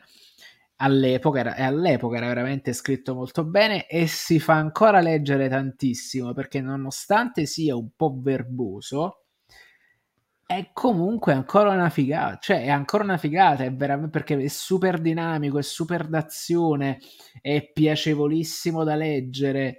E detto, mi ha, mi ha, mi ha, cioè, ogni volta che mi capita che mi arriva la mail della PR di uh, Bonelli che mi dice oh guarda è uscita nuova ro- una nuova ristampa di Mister No Figa io prendo mi ci butto di testa e la leggo perché a parte perché sono curiosissimo perché è una roba appunto che a casa non girava tanto e eh mio padre è più uno da Tex per capirci invece io ti posso dire il primo, cioè io sono passato, il primo fumetto, sono certo che il primo fumetto non Topolino che ho letto in vita mia è stato Mister No. Perché ecco. una mia zia, ma forse l'ho già raccontato, una mia zia, dopo che avevo fatto un morbillo, un qualcosa, una di quelle malattie infantili, eccetera, sapendo che amavo i fumetti e come tutte le zie, non capendo un cazzo, eccetera, si fa consigliare dal libraio. Tra l'altro era un volume Mondadori e quindi quelli, okay. cioè, grosso come quelli massicci ed era, se non sbaglio, era, il titolo mi pare che sia Amazzonia, penso fosse la quarta o sesta Amazzonia. storia di, di Mr. No. Una, sì, stiamo parlando era, della pietra io, miliare del fumetto italiano, Amazzonia è bellissimo. È bellissimo, e infatti io non riesco, cioè, mentre appunto con Dylan Dog un po' mi sono disamorato, con Nathan Ever avevo smesso quasi subito dopo i i primi, eh, la, la, pri- i primi dieci volumi, numeri che erano stati comunque grandiosi e tutto. Martin Misterlo Leggiucchio, Tex eh, sono altalenante perché sappiamo benissimo che purtroppo Tex è diventato altalenante. Tex Tex a Mister No non rie- si legge soltanto quando lo scrive Boselli, punto. A Mister No non riesco veramente mai a, a, a essere critico, cioè, cioè, comunque ho gli occhiali del cuore quando leggo Mister No, poi comunque in realtà non riesco comunque a dirgli niente perché è raro che le sue storie siano raffazzonate, cioè esatto. essere, magari non, può essere non centrata, ma raffazzonate, io di storie di Mister No raffazzonate non ne ho mai trovato. Eh, hai, hai, letto quello che, hanno restam- quello, che, quello che hanno fatto recentemente, la, Mister la nuova Revolution? Sì. Revolution. Quello là è sì, molto Mi è molto piaciuto. Mi è molto piaciuto. E quello là appunto è stato scritto da uno degli autori di questo volume, della terza storia, che è... Eh, che, che, che oh, Michele Masiero, che è tipo uno dei curatori editoriali, uno dei capoccia di Bonelli, perché oltre ad essere un bravo scrittore, evidentemente è anche un bravo eh, curatore editoriale. E poi appunto ci sono Mammucari, Cremona e Avallone, che sono i tre disegnatori uh, di Nero. Che detto, quella là è stato un unicum, ma è stato un unicum secondo me bellissimo e io ce l'ho tutti quanti lì nel volumetto perché è volumetto dei Tigolo, un po' più grande, l'audace e bello, bello proprio bello. Ma veniamo a noi perché sono usciti ben tre Dylan Dog questo mese e, e, e, c'è secondo me abbastanza da dire su questi Dylan Dog. Il primo, lo speciale del 2022, scritto come al solito dall'inossidabile Bilotto disegnato da un, uh, ma, da un Mari, sì, Nicola Mari, e porta in scena sostanzialmente Prima tutto per me è stata una sorpresa perché io mi aspettavo che fosse un altro excursus sul pianeta dei morti, ovvero la, lo spin-off post-apocalittico di Landog e colpo di scena non è così. E, e, già questa è la cosa che mi ha destabilizzato non poco. Pilota non ce la fa proprio a restare nei binari. Eh, no, veramente... non ce la fa proprio. E qua, qua, praticamente a un certo punto non è che non resta nei binari, a un certo punto fa deragliare il treno e gli fa tirare giù due o tre città facendolo andare dritto come quando c'è il, il, tronco della piccola Lisa che prende e, e, e, cammina per l'America salvando il mondo. Ecco, qua praticamente succede questo fatto qua, perché getta luce su quello che sono due dei personaggi più misteriosi e inquietanti della storia, della lore di Dylan Dog. Cioè, detesto usare questa parola, però effettivamente ci sono quei, ecco, quello che approfondisce Bilotta in questo numero sono quegli spazi lasciati bianchi da, da Tiziano Sclavi, perché i, i, i, due X, i due dottori X, sono uno, quello là, diciamo, il medico geniale che cerca di creare la vita come un novello Prometeo, e dall'altro c'è invece il professor X del crepuscolo, che viene nella zona del crepuscolo, sono parenti sì. Ecco, che è una cosa che, cioè, che io non, non, ricordavo perché appunto la loro non mi interessa, mi interessa leggere belle storie. E nel momento in cui però mi racconti questa storia come me la racconta lui, io ci sono caduto con i piedi perché quella roba che tu leggi anche con una, di, con una certa compulsività e poi quello che riprende appunto al di là degli spazi bianchi che lascia, lui lascia dei segni abbastanza importanti per quello che sarà Dylan Dog perché pare che sia in arrivo dopo dieci anni dal famosissimo, spa- dal famosissimo e famigerato Spazio Profondo che ha rivoluzionato parzialmente la storia di Landog, pare sia in arrivo un nuovo cambio di rotta ma io onestamente non so ancora niente perché con Roberto non ci parlo faccia, faccia a faccia da un po' e sui social non gli vado a rompere il cazzo per queste cose perché so che lui sta abbottonato. Quindi, uh, non, quindi so, so, sono veramente curiosissimo perché non so quello che succederà e sembra che stiano tirando fuori un colpo di quelli là che fanno soltare il cappello e probabilmente farà incazzare un sacco di fan. Ma torniamo a noi. Questo professore, questa, questo progetto X, che è il nome, che è il nome di quest'albo, eh, inizia durante la seconda guerra mondiale con Dylan Dog che combatte i nazisti. Ma come Dylan Dog combatte i nazisti? Sì, perché c'è qualcosa di strano in questo profe- nel progetto X che permette, se ricordate, ci sta famo- un vecchio numero che si chiama tipo uh, uh, dalle tenebre, un fatto del genere dove ci sta questo killer che entra in questo Luna Park e inizia a sparare alla gente, si chiude nel tunnel degli orrori e chiede di Dylan Dog e tutta l'indagine porta al fatto che c'era già un killer che aveva fatto una cosa del genere perché lui era come se fosse stato clonato da questo tipo e quindi condannato a vivere le stesse, eh, le stesse esperienze.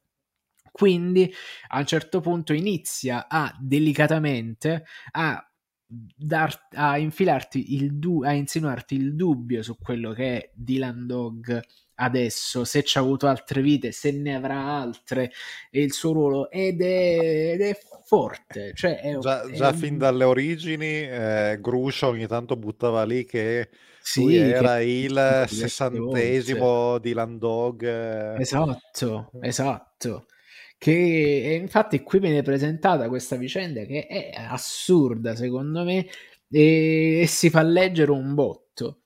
Di, di più uh, torna il personaggio della figlia del professor X che vuole essere mandata al crepuscolo ma che stavolta non è deforme. C'è, c'è, c'è aria di non dico di retcon che è brutto ma appunto c'è, c'è, c'è, c'è, del fermento. Intanto Beastmane, che salutiamo, grazie per passare il tuo venerdì sera con noi, uh, per, che dice, per quanto adora Bilotta da lettore occasionale di Dylan, io questo numero non l'ho proprio capito, mi pare troppo legato alle storie della serie regolare. Beh, beh, beh, è esattamente quello che stavo per dire io come unico forse neo di, questa, di, questo, di questo volume perché sì, cioè, la cosa molto elegante che fa è che non aggiunge note a piè pagina. Quindi non è che cerca di rimandarti costantemente a ah, recupera il volume 37 o recupera il volume 49. Sto sparando dei numeri perché non me li ricordo lui cerca di darti una storia che sia fruibile dall'inizio alla fine, però lo fa con quel tono appunto bilottiano. E Bilotta ha un po' questa narrazione che è un po' sospesa. Nel momento in cui associ quella narrazione sospesa che a me piace tanto, infatti tra l'altro a Lucca esce il suo volume nuovo, che è quello là su cui sta lavorando da un sacco di tempo, che sono curiosissimo di leggere e probabilmente me lo farò anche mandare. E, ehm, diciamo, cioè, mentre con i personaggi che sono appunto pagine bianche. È più facile che gli riesca questa, diciamo, questa magia, questo colpo di teatro di fare queste narrazioni sospese con, uh, di, con Dylan Dog partendo così da lontano. Sembra che la cosa sia appunto discontinuata ed effettivamente ha ragione Beastman è incredibilmente collegata a quella che è appunto la saga del crepuscolo che è una pietra miliare della poetica sclaviana in tutto e per tutto. ed è, cioè, è molto bella, me ha fatto venire abbastanza i brividi, pur appunto non ricordando tutti i passaggi, perché sicuramente qualcuno me lo sono perso, anche qualcuna delle citazioni, però ne ho veramente goduto. E, certo, eh, sempre per, per, rispondere a Beastmane, il, il problema, cioè problema, non penso sia un problema. Quando invece lo fa con la. Il, quando lo stesso tipo di narrazione lo fa col pianeta dei morti, ti sembra una cosa più raccolta perché tutto quello che succede è come se fosse in una bolla.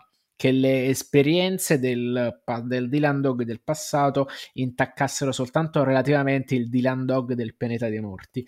Qua invece fa esattamente la stessa cosa, però con un Dylan Dog che dovresti conoscere come conosci quello del pianeta dei morti e su 400 e passa numeri inizia a essere impegnativo ricordarsi tutto, tutto, tutto. Però sì, è, esat- è veramente un Dylan Dog pieno, pieno, pieno di bilotta, di, di bilottismi anche.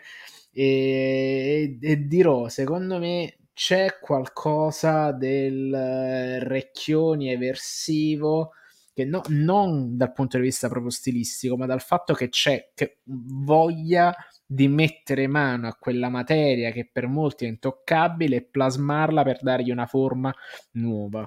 Tra l'altro io Bilotta l'ho visto al Comic recentemente e l'ho proprio detto, detto guarda, quello che fai lo fai benissimo, continua a farlo sempre, ho fatto proprio il fan comunque.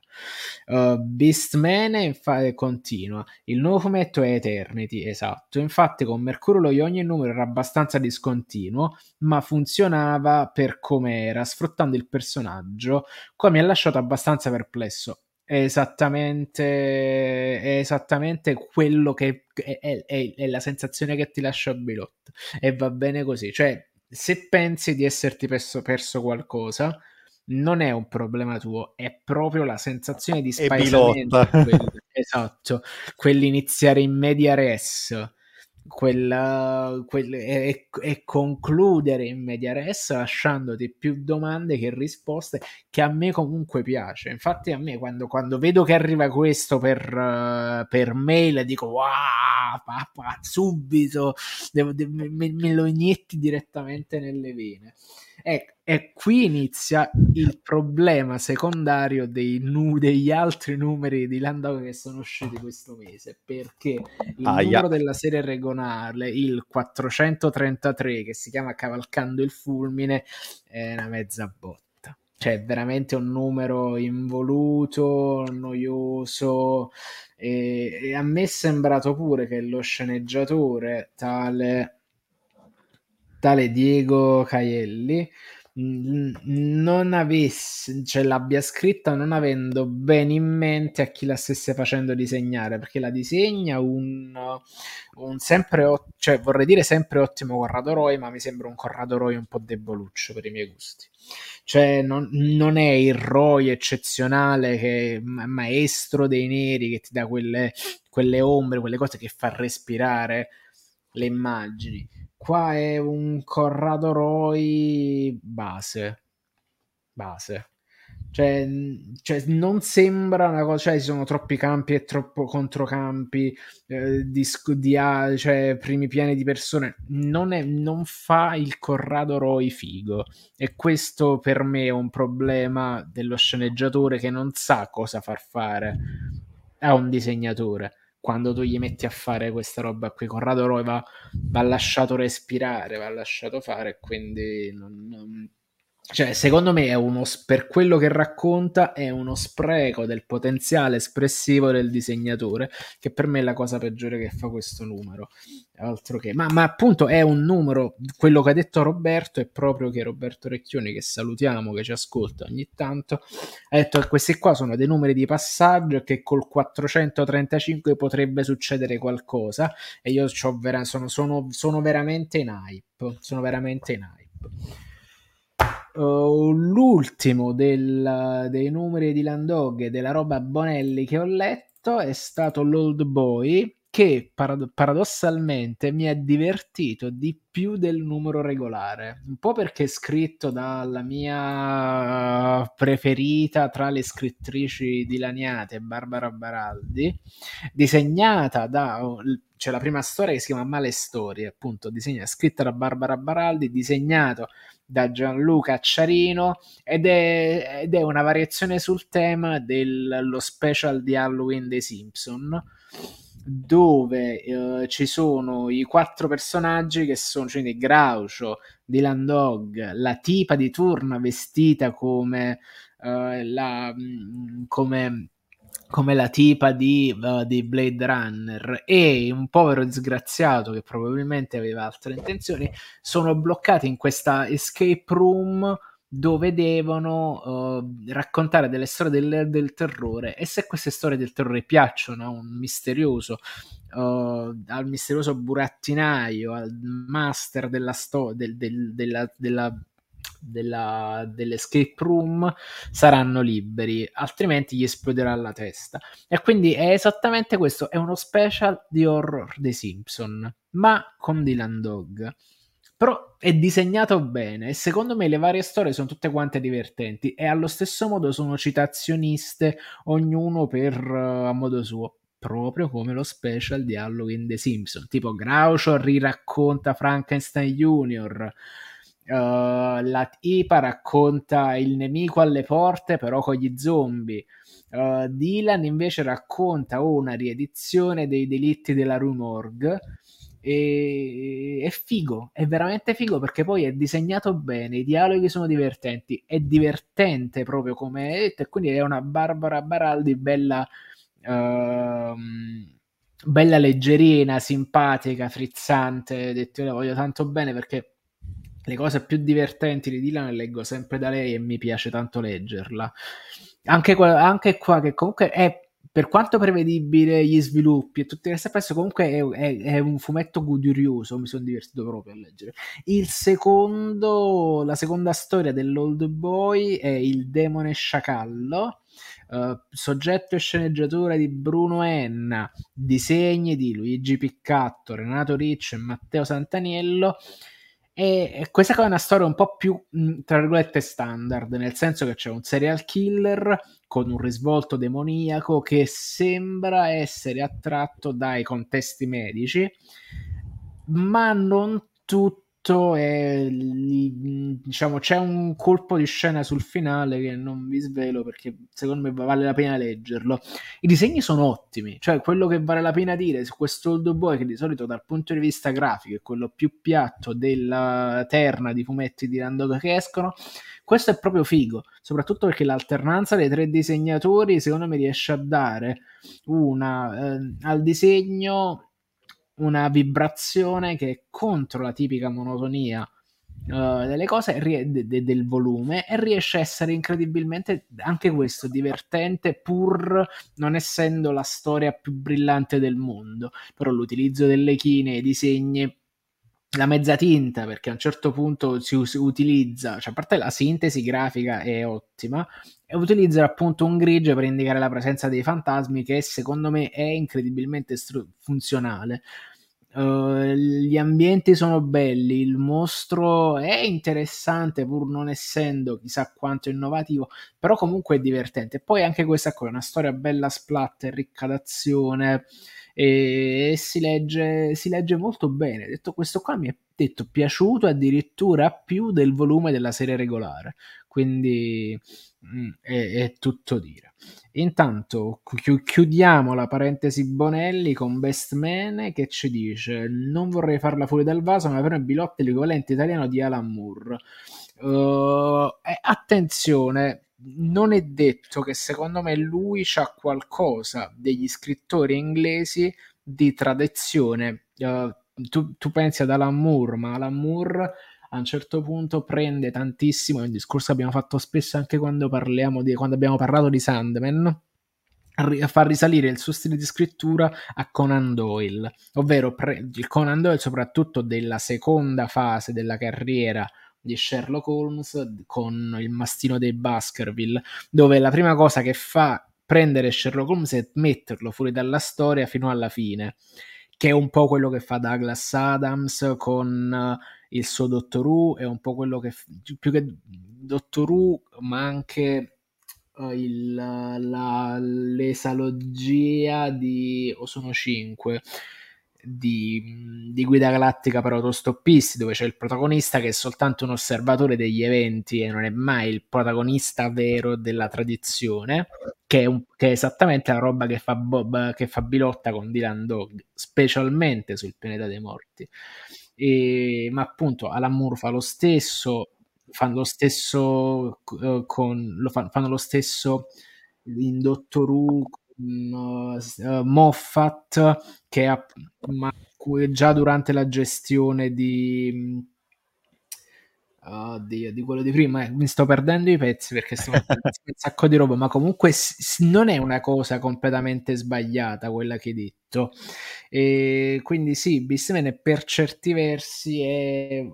va dalle parti di Alan Moore, soltanto è un po' più consapevole di quelli che sono i suoi limiti. Alan Moore a un certo punto fa saltare il vaso, e... ma, ma può farlo perché ha inventato il fumetto contemporaneo. Quindi per carità, bravo lui.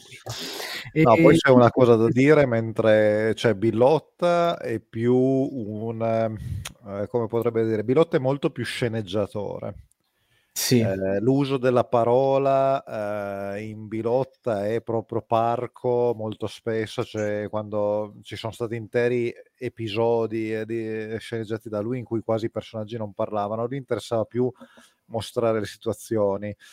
Alan Moore è comunque quasi, cioè ha, fatto, ha scritto anche romanzi, cioè romanzi una, molto voluminosi anche. Es- esatto, è una persona comunque che riconosce il, il, peso delle parole, addirittura ci sono intere parti tra il Blazer, Sandman, cosa che ha scritto lui, in cui tutto si gioca sulla capacità dei eh, personaggi di girare il discorso. Mentre sì. Pilota, secondo me, è più uno che dice tutto si gestisce sulla capacità dei personaggi di essere al momento giusto nel posto giusto o al momento sbagliato nel posto sbagliato e quindi la cosa funziona comunque. cioè, cioè è, è il gusto del paradosso dell'azione priva di senso, del, è il sincretismo. Fine, il sincretismo, esatto. Quindi, il sincretismo bilottiano. Eh, ri- discendono entrambi, penso che sia correttissimo l'analisi che hai fatto, che discendono entrambi dalla stessa narrativa anglosassone molto distaccata, ecco. Sono molto distaccati, ecco, rispetto alla loro narrazione. La, la, la vedono sempre dall'esterno, come...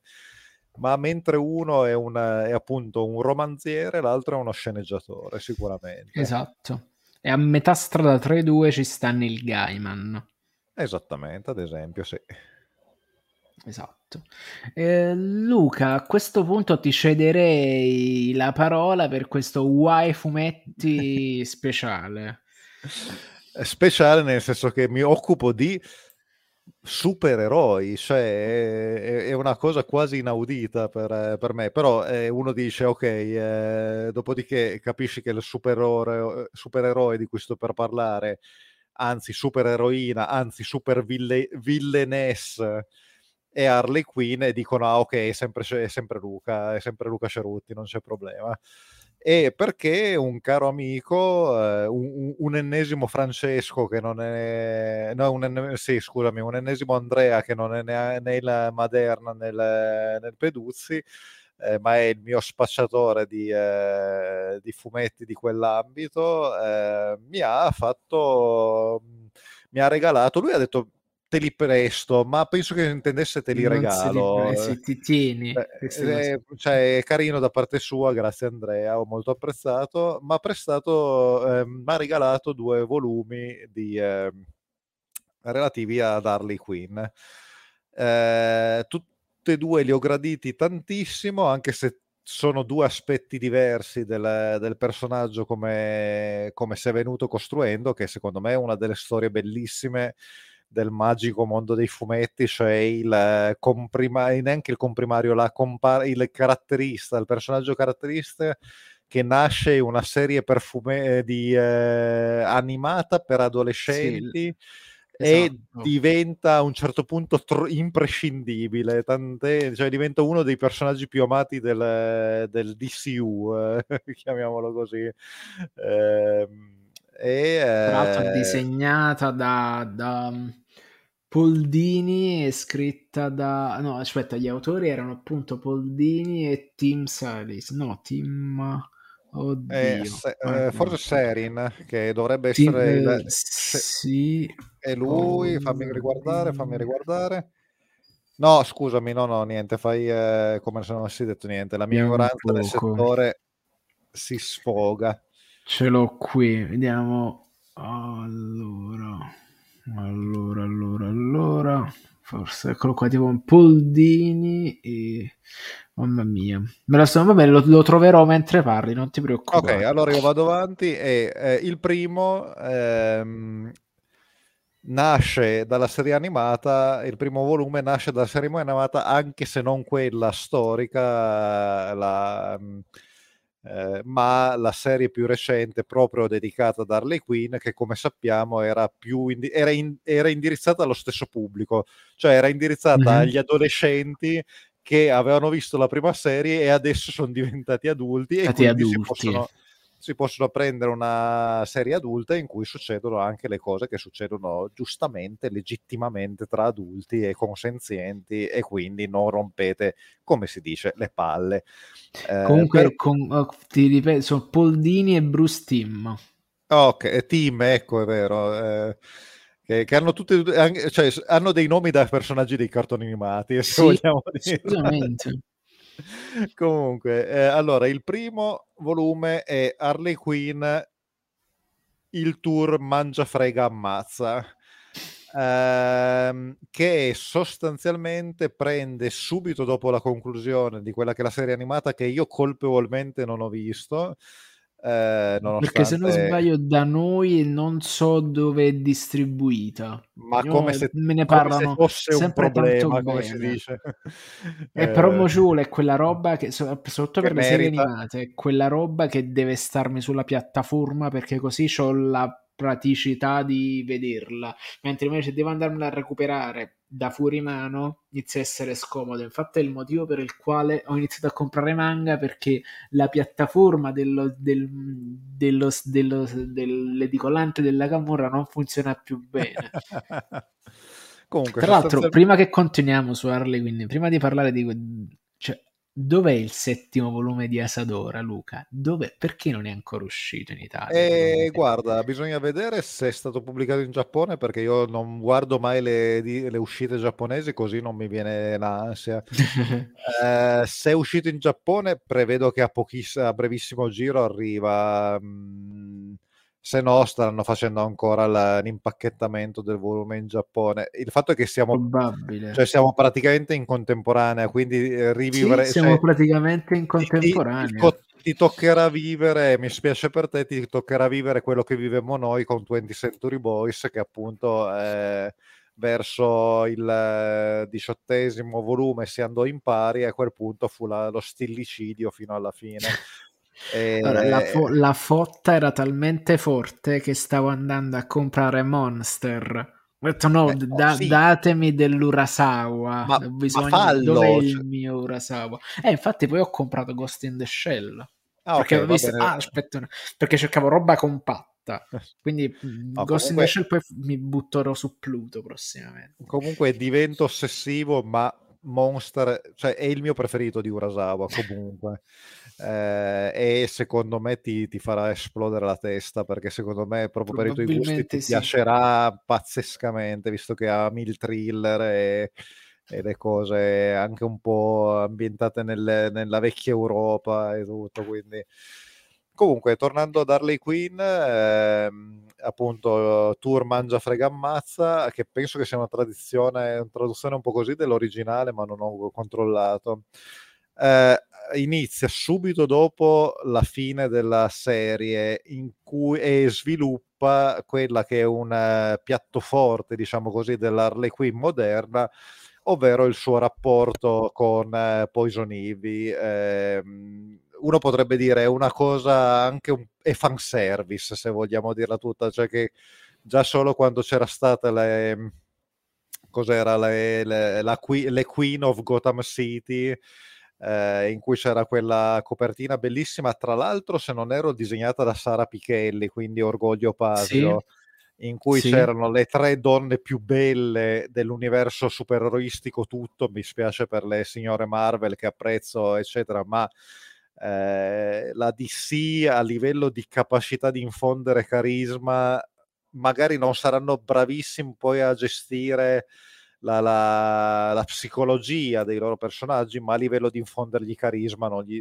non gli si riesce a dire veramente niente. Quindi, allora, eh. sì, guarda, il problema loro è che sulle serie regolari a una certa non le riescono a gestire, ma quando fanno gli special quindi o le serie limitate oppure i volumi speciali sono delle spade, sono incredibili perché riescono sempre a trovare danno un sacco di libertà ai, ai team creativi fighi per, per fargli fare il, il, cazzo che vogliono. Quindi escono delle storie assurde. Infatti, eh, beh, poi ne parliamo, ne parliamo, prossimamente perché c'è un sacco di roba in canna che non ho il tempo di leggere. Però tipo ci sono 17 serie, 17 è un numero di fantasia, però per indicare uno, una grande mole di serie, tutte quante scritte da Tom King che ah. prendono questa cosa di cui l'ultima ancora inedita in Italia è Gotham City anno 1 che cioè,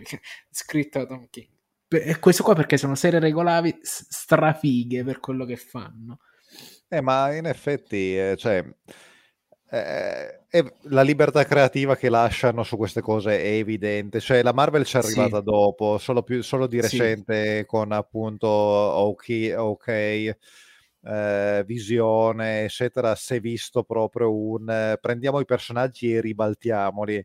La DC, come, la fa, come sappiamo, la fa da Batman anno zero, da, da, da Dark Knight, la fa proprio da, dal, da Dark Knight Returns, eccetera. Quando hanno visto esatto. che, che, praticamente hanno reinventato appunto il fumetto fu supereroistico, dando carta bianca a quel pazzo psicopatico, hanno detto ok, d'ora in poi questo rischio ce lo prendiamo spesso, eh? che una volta ci va male, ma cinque volte ci va bene e con quelle ci ripaghiamo.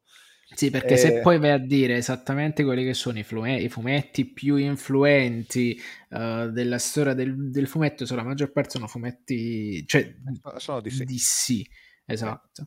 Tranne appunto ci vuole lo Spider-Man di Lee Dicto, Così me la ah, vabbè, dici... Sì. Eh. Però una cosa è quando parli della Golden e Silver Age e dici esatto. va bene, ma lì era, era, stavano inventando il mondo, allora se la esatto. giocavano era, era, un continuo ping pong. Poi c'è stata la, la, la, la melma, diciamola proprio chiaramente, e a un certo punto chi, riuscito, chi ha fatto esplodere il, il merdone è, è, stata DC con Batman Returns. A quel punto hanno detto no, esatto. guardate, il supereroismo o lo si fa dritto e liscio e a quel punto sono supereroi, supereroi, eccetera, o se vogliamo fare le cose, le complicazioni, far vedere gli lati oscuri, allora lo dobbiamo fare fino in fondo, non ci si ferma. Esatto, esatto. Eh, e quindi killing joke, e cioè proprio eh, cioè senza... Comunque, vabbè, allora, questo volume no, e neanche l'altro si collocano in questo ambito, sono volumi gradevoli, in questo appunto riprendendo proprio quella che è anche un po' la grafica del fumetto e riprendendo dire, eh, della, buonanotte, della serie animata e riprendendo un po' quello che era la fine del, della serie, almeno da come viene spiegato in introduzione, perché ripeto, io non l'ho visto, in cui si vede, cioè si viene a sapere del del rapporto del, tra uh, Harley e Poison Ivy ehm, e quindi il conseguente fallimento del matrimonio di, uh, di Ivy uh, e il distacco già avvenuto e consumato di Harley dal, dalla relazione abusiva con, con il Joker. fondamentalmente diventa una sorta di Thelma e Louise con i superpoteri con tra l'altro una cosa abbastanza inedita, un personaggio, una, un commissario Gordon che è praticamente eh, la, la, la, versione Rishemi, cioè il, il, il, il papà Zenigata delle quarte e quinte serie sì. di Lupin, cioè è diventato ridotto a essere una macchietta idiota, uh, suicida, autolesionista che a un certo punto viene proprio stoppato ferocemente, cioè pesantemente, non tanto dalle super... Eh, dalle villainess in fuga che nel frattempo vanno a causare problemi a varie amiche, tra cui chiaramente Catwoman, eccetera, ma viene proprio fermato anche da, mm, eh, da Robin, da Nightwing, anzi, eh, anzi, viene fermato dalla stessa Batgirl perché è completamente fuori di brocca. Eh, è, completamente ossessionato dall'idea di catturare Harley Quinn eh, e, Ivy e quindi ridare, riportare Gotham alla civiltà, diciamo così. È, è quasi eh, risibile e ridicola la cosa. La storia è carina, è molto politically correct o politically scorrect, nel senso che... Beh, ormai però attenzione, ma rispetto al governo attuale o al governo scorso o al mondo? Perché ah, è un rispetto... po' difficile adesso capire come stiamo eh, Sì, no, no, è politically scorrect, ma in realtà, cioè, eh, anzi, eh, la, la, chiarisco, in realtà è, sarò sincero, è furbescamente politically scorrect, perché nel momento in cui ha due protagoniste omosessuali e rappresenta la loro relazione, se, cioè senza andare chiaramente nel dettaglio portogra- pornografico, ma comunque con un approccio adulto, quindi con tutti gli innuendo del, del caso, nonché le, le, le, scene abbozzate di... Eh, eh, diciamo fermate subito prima che si passi proprio al dunque dunque ehm, ave- cioè a quel punto, visto che lo- cioè, c'è quella cosa un po', è, è, un po' come quando Spike Lee dice che solo i negri possono dire negro, che, che, che è una cosa aberrante in qualche modo per, per come la penso io, cioè non è... E quindi loro allora si possono permettere di fare le battute sulle donne oppure fare girl empowerment facendo commenti sul perfetto sedere di eh, Nightwing, sull'atletico Giustamente. E, e, e, slanciato sedere del, del buon uh, secondo di, uh, di, Batman. No? Esatto, eh, ma c'è stata poi... addirittura una storia di non mi ricordo, cioè uno di questi film animati di Batman, visti recentemente, dove c'era proprio la scena un po' bondage tra Nightwing e e Harley Quinn che mi fece, che mi fece molto divertire.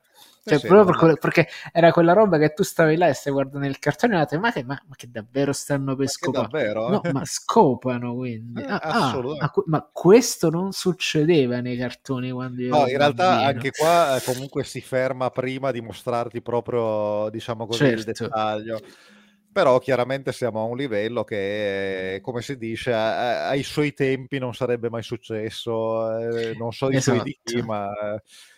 Comunque, in realtà la storia è carina, è un po' furbetta nel fatto che si prende determinate libertà perché ha già me- si è già messa dalla parte della ragione, quindi... Ehm, eh, non, è, non, posso definirla una storia coraggiosa, è una storia divertente che comunque dice ragazzi, eh, cioè al lettore dice ma ta- tu lo sapevi?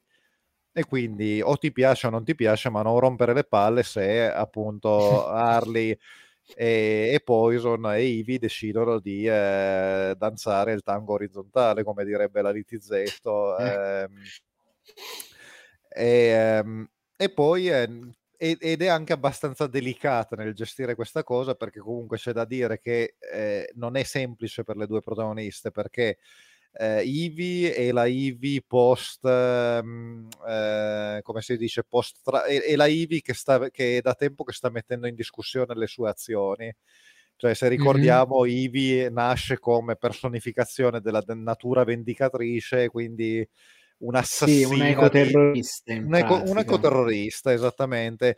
E qua è da tempo che invece è entrata nella fase di rimorso di coscienza perché chiaramente se, cioè, se, se, tieni il cervello acceso a un certo punto ti chiedi che cazzo stai facendo, cioè che, che, che, che senso ha portare distruzione per prevenire distruzione, non ha mai funzionato moltissimo, diciamo così. Eh. E quindi lei è tormentata per questo e perché non riesce, e perché ha comunque chiuso male la relazione con il suo precedente fidanzato quasi sposo, che non se lo meritava perché comunque era un bravo ragazzo. Harley invece non ha niente da, da, di, cioè, non ha niente da rimpiangere del buon uh, Jay. Però uh, comunque è, è, il personaggio che è comunque squilibrato, incostante e soprattutto si rende conto di esserlo e che quindi questo causa dei problemi a, a Ivy che invece sta cercando di, di, trovare una quadra. E questo è una buona uh, alchimia che viene risolta magari in maniera un po' tarallucce and wine come si diceva ma eh, non l'ho trovata comunque sbagliata, quindi il volume in sé è divertente.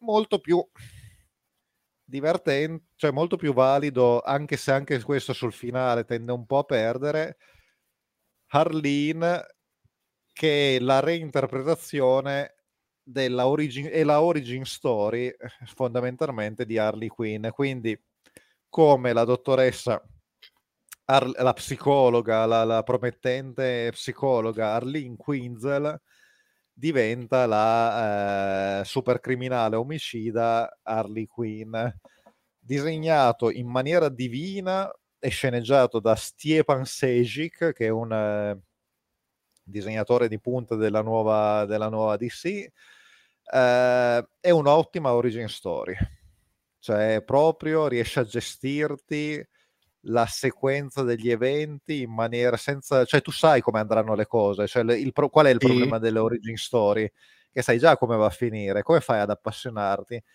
Con una narrazione ben gestita, coerente, in cui non, cioè non, non ci sono, eh, come si può dire, delle cose inspiegabili, eh, cioè chiaramente se uno va proprio a mente fredda, fredda, fredda, dice vabbè però qua è un po' troppo coincidenza, un po' troppo c'è eh, il fatto che appunto ci sia anche contemporaneamente la origin story di eh, Due Facce, quindi di eh, Harvey Dent che eh, diventa anche lui eh, da integerrimo procuratore distrettuale, diventa giu- giustiziere criminale o criminale giustiziere a seconda di come gira la moneta.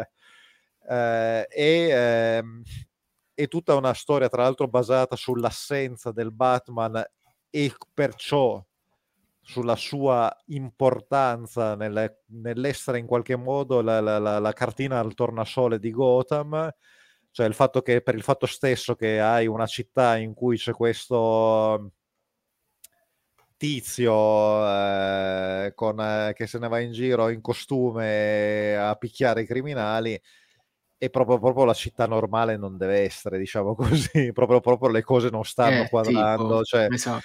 non, non, è che proprio è solo colpa del Joker o della gente rinchiusa in, uh, in Arkham, eh, cioè qual, qualcosa si è inceppato e, e, e, le, e le, migliori intenzioni eh, lastricano l'inferno, cioè il fatto viene proprio mostrato come sia Harvey Dent, eh, Harvey Dent che Arlene Quinzel sono animati dalle migliori intenzioni. Cioè, cioè, parte proprio con questa riflessione, parte proprio con la riflessione di tutte persone animate dalle migliori intenzioni che a un certo punto succede il disastro.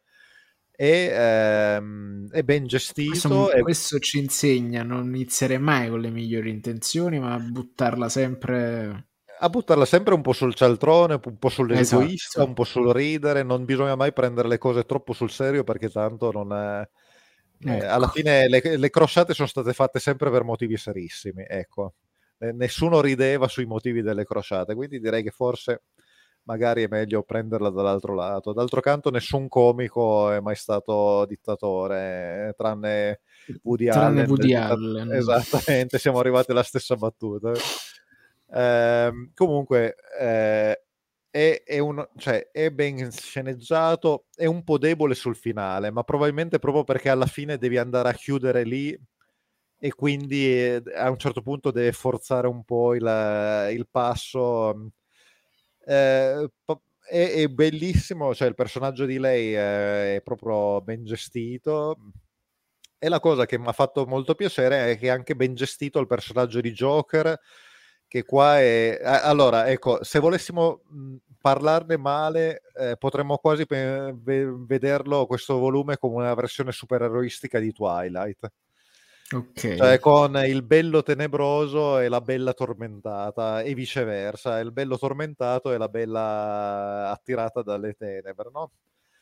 Eh, e infatti Joker è a metà, è disegnato a metà tra il Joker di Joaquin Phoenix, se però Joaquin Phoenix l'avesse interpretato quando, eh, eh, quando ha esordito a vent'anni, quindi eh, sì, quando era, sì, sì, quando era bello, bello, bello in modo assurdo, ma, chiaro, ma, anche un po' inquietante e comunque con una mus- muscolatura da, da, da, da, da centometrista. E, e però rende bene, cioè perché è il Joker caotico che prende le decisioni a cazzo perché il caos è la cosa importante e quindi non ammazza perché in quel momento decide che è più bello vedere un sorriso e, e il Joker manipolatore che non sai mai se ti sta raccontando, cioè che sei sicuro che non sta raccontando la verità ma non riesce a capire esattamente che bugia ti stia raccontando ed è ben gestito. Tutto sommato poteva essere solo un plot device e invece anche lui è ben gestito. Quindi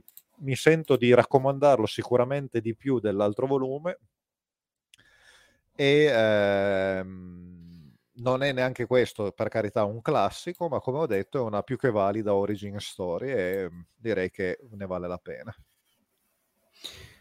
Bene, io a questo punto, dato che siamo a un'ora e 45, chiuderei con quello che è un, una, una di quelle rare eccezioni nelle quali la Marvel fa il lavoro della DC, ovvero con una miniserie che poi ha delle eccezioni al riguardo, ma è sostanzialmente una un, un, un 5 episodi a Silver Surfer si chiama Silver Surfer Black scritti dall'ottimo ottimo ottimo Dennis Cates e disegnati da Fred Moore per i colori di Dave Stewart. Ecco qua vedete l'immagine è questa no Google non ti preoccupare non fa niente.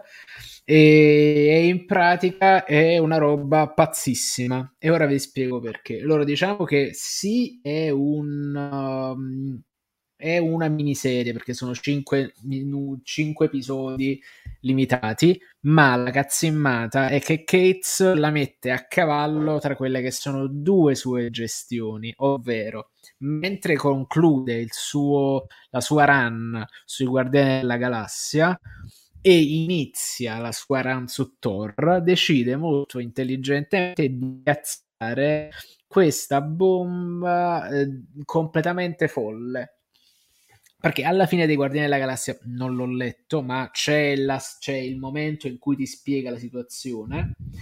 Uh, alla fine dei Guardiani della Galassia succede un casino e siamo con il risultato all'interno di questo buco è nel passato cui diciamo, il, il, l'universo era ancora giovane e mentre l'universo è ancora giovane lui Dimmi. Eh, solo il, io e, le, e, gli ascoltatori ti abbiamo perso per, eh, mentre iniziava l'introduzione della trama, quindi proverei a ripetere. Ok.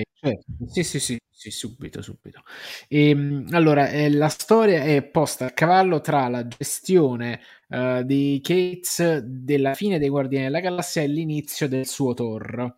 E cosa succede? Mm, sul finale dei Guardiani della Galassia c'è un'esplosione, un fatto letto, insomma non so i dettagli sinceramente, perché non una serie non ho letto, ma Uh, come viene raccontato nel primo volume, c'è un buco nero, quindi immaginate sempre questo susseguirsi di battaglie a caso per motivi, che porta un casino, ma che lo status quo si rigeneri, insomma, in cui c'è questo buco nero che esplode, risucchia Silver Surfer in qualche modo, e Silver Surfer viene proiettato indietro nel tempo, all'inizio di quando il, la galassia, quando l'universo della Marvel era giovane, era quindi pieno di, di possibilità ancora. E per un caso completamente fortuito va a rompere il cazzo cioè perché arriva su questo pianeta dove un- le uniche forme di vita sono questi tre guardiani minacciosi dal design stratosferico a difesa di questa porta e va a rompere il cazzo al dio dei simbionti che si chiama Null praticamente che questo Marcantonio completamente bianco con questi lunghi capelli capelli bianchi anch'essi a cavallo di un drago in questa specie di armatura completa con questo dragone tipo Dracul per capirci rosso in petto che ricorda un po' lo stemma del simbionte Venom insomma uno dei personaggi sgravati dell'universo Marvel che io non, non, dai quali non mi avvicino nemmeno col bastone insomma. Però mi ci sono ritrovato perché uh, questa storia è visivamente è bellissima, cioè sembra una roba acida, completamente non so, non so, non so per scrivere per altri colorati, chine, immagini lisergiche, cubismo, eh, tutto insieme. È, è, è, una roba che è, be- è bellissimo. Cioè, veramente la roba visivamente più bella che leggevo cioè le che leggevo da un bel po', io non, non, non riesco, non riesco a, a, raccontarvi quanto, quanto, bello, quanto, sono belli questi disegni, perché poi abbandona tutte quelle che sono cose inutili come l'anatomia, la coerenza spaziale, tutte, da questi disegni sono quasi come se fossero fluidi, quindi la fluidità in un disegno di fumetti è importantissima perché a un certo punto ti permette di passare in maniera elegante da una posizione all'altra, dall'altra parte della pagina, soltanto scorrendoci sopra lo sguardo ed è fighissimo. Cioè, è una roba che tu lo stai leggendo e dici, cazzo, e, e, ogni numero dal punto di vista grafico alza sempre un po' con l'asticella fino a raggiungere l'epica conclusione che è un quadro cubista fatto a fumetti perché qua tu stai guardando un quadro cubista fatto a fumetti Ai. È impressionante, insomma. E cosa succede in questo? Dal punto di vista, vabbè, va comprato soltanto dal punto, anche se potrebbe essere comprato anche soltanto perché visivamente è bellissimo, ma un po' di cose che succedono. La prima, Silver Surfer è da sempre angosciato il fatto che lui sostanzialmente è complice del distruttore di mondi, perché lui l'ha condotto, cioè lui per salvare il suo pianeta natale eh, si immola come eh, araldo di Galactus e dice se tu lasci la mia patria Zenla uh, e non la divori uh, io ti porterò a pianeti ricchi di nutrimento dai quali tu potrai poi prendere e trarre la vita in pratica e quindi cosa fa? Uh, sostanzialmente Galactus lo investe del suo potere cosmico e, e, gli dà appunto questa forma argentata con la tavola che tutti conosciamo. Ma da quando riprende coscienza della famosa storia dei Fantastici Quattro che raccontano dell'arrivo di Galactus sulla Terra, è divorato dal rimorso costante, contarlo, c'è sempre qualcosa che gli manca e col questo tornare indietro nel tempo, pensa finalmente che potrà fare ammenda di quello che ha fatto. Cioè, quindi cosa succede? Uh, incontra un giovane pianeta Ego, Ego, il pianeta vivente che avete visto in una rappresentazione abbastanza divertente, secondo me, nel secondo Guardiane della Galassia, che dice: Io ti aiuterò a sconfiggere null se tu mi aiuti perché all'interno del mio pianeta sono stato colpito da una roba che mi fa male entra nel pianeta Ego, tra l'altro che è a, a metà tra la crosta terrestre e, un, e, esplorando il corpo umano, però sempre con questi disegni assurdi graficamente. E mentre sta là, trova la capsula che ha portato Galactus dall'universo precedente dopo la distruzione in quello nuovo. E quindi questa specie di ca- di capsula che incuba Galactus. Dice, ah, adesso posso distruggere Galactus, ma se distruggo Galactus non, non creerà più male, l'universo sarà sic- al sicuro per sempre.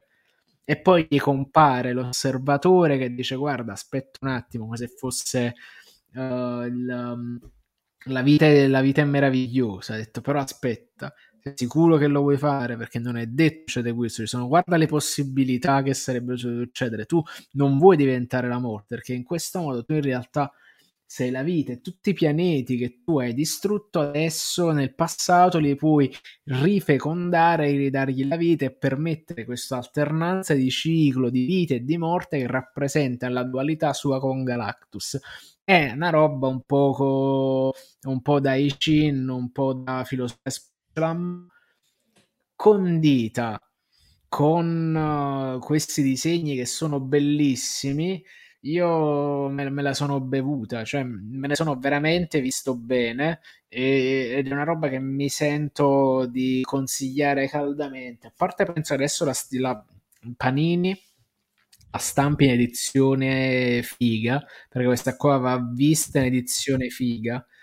Cioè, se vi piace il disegno sperimentale, se vi piace il disegno che uh, esula da quelli che sono il, normale compitino, anche un po' scemotto, che infesta le tavole della Marvel, quel, quella mezzo tono ombreggiato per fingere il realismo o la terza dimensione, insomma, dimenticatevelo, perché qua è una roba ultra sperimentale, ultra cioè siamo quasi nel, nell'ambito della pop art per certi versi, i colori sono meravigliosi, eh, le situazioni sono anche interessanti secondo me dal punto di vista dei combattimenti, delle storie, delle tematiche che porta dentro.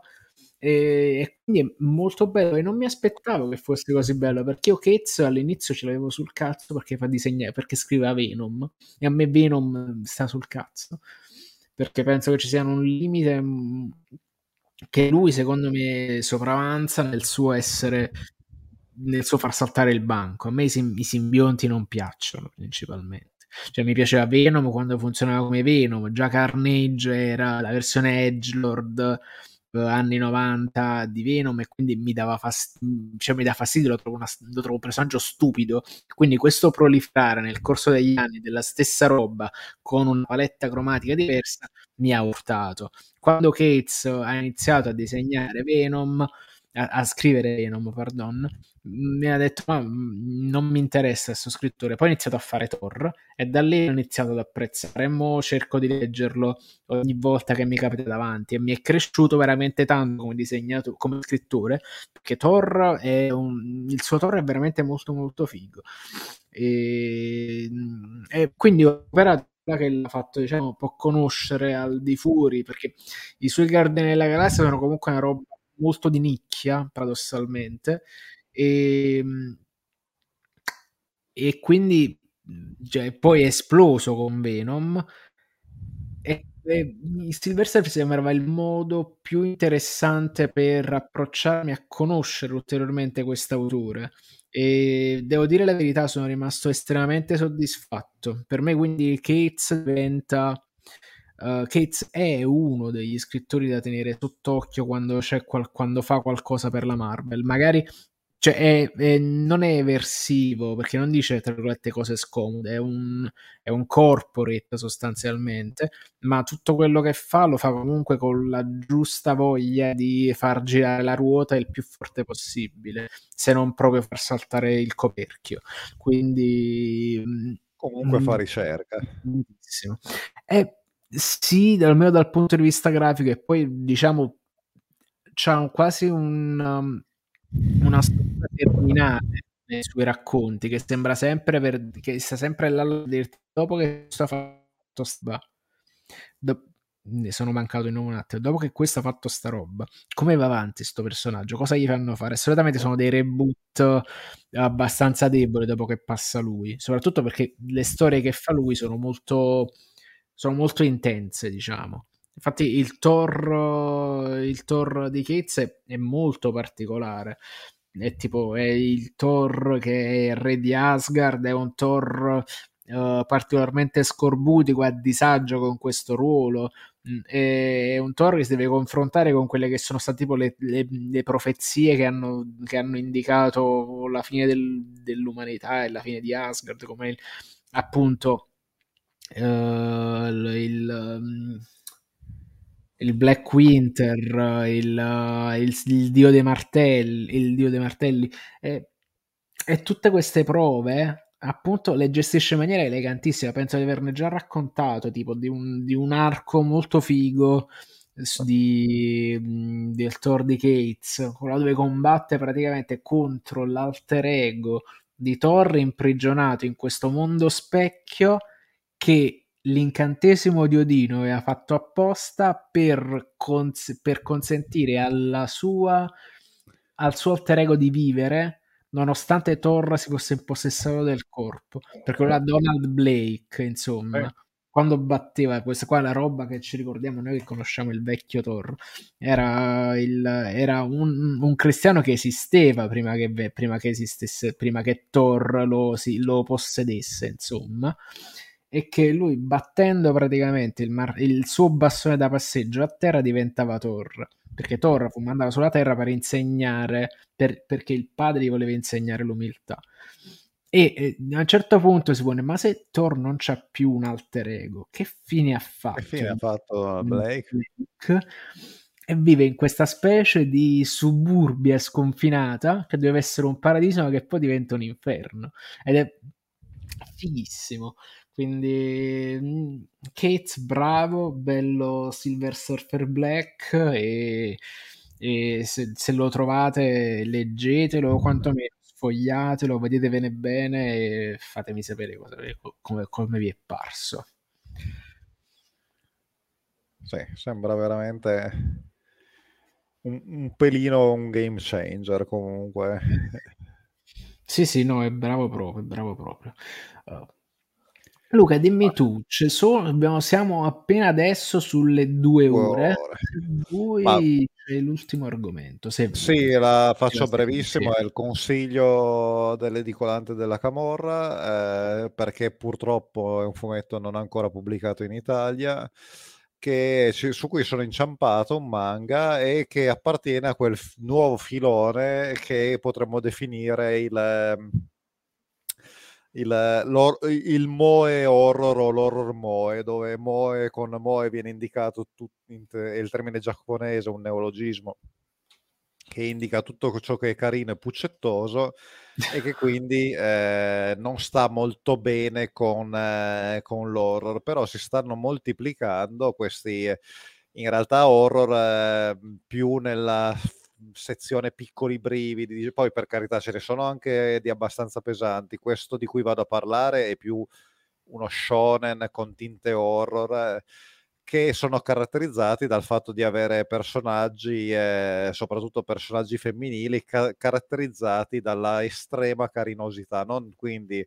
dalla bellezza, dalla avvenenza, ma proprio dalla carinosità. Eh, eh, in questo caso stiamo parlando di Dark Gathering, ehm, che è disegnato e sceneggiato da quello che è quasi un completo esordiente, ha solo un altro manga all'attivo, si chiama Kenishi Kondo e sostanzialmente eh, narra di questo ragazzo con eh, capacità sensitive, che a causa di un evento, di una maledizione proprio in cui è incappato, ha eh, una mano maledetta e eh, che, che, non gli dà nessun beneficio, almeno non per quanto ho letto finora, ma è soltanto un, un problema. Eh, e poi appunto lui comunque ha una ipersensibilità all'occulto, quindi percepisce con estrema chiarezza ehm, la presenza di eh, fantasmi eh, o la presenza di ehm, eh, riesce a percepire i luoghi dove i fantasmi si, eh, si riuniscono, i, i, luoghi maledetti, quelli classici da, da leggende metropolitane per quello che gli è successo è diventato un ikikomori, un recluso, ecco. fino, fino alla, all'arrivo all'età universitaria, dopodiché grazie all'insistenza di un'amica eh, di infanzia per, nei confronti della quale lui ha un grosso senso di colpa perché anche lei è rimasta coinvolta nell'evento eh, che, che, lo ha maledetto e anche lei ne ha pagato le, le conseguenze eh, decide di ritornare alla vita sociale e eh, per farlo cosa fa? Visto che tra l'altro è, è una persona di enorme capacità intellettuale, fa il tutore privato fa il tutore privato e eh, finisce per pura combinazione, coincidenze io non credo, direbbe qualcuno, a fare il tutore della cuginetta eh, di questa amica d'infanzia che è anche lei una sensitiva e soprattutto è eh, una ragazzina prodigio ed è lei l'elemento Moe perché abbiamo questa mm, eh, Dark Loli completamente in controllo della situazione che ha cominciato cioè per eh, vendicarsi di uno spirito che le ha di fatto sterminato la famiglia. Lei è l'unica sopravvissuta di un incidente stradale causato a quanto sembra da questo spirito eh, che ha tra l'altro eh, rapito lo spirito della madre, eh, il fantasma della madre. Lei è diventata una sorta di eh, esorcista autodidatta.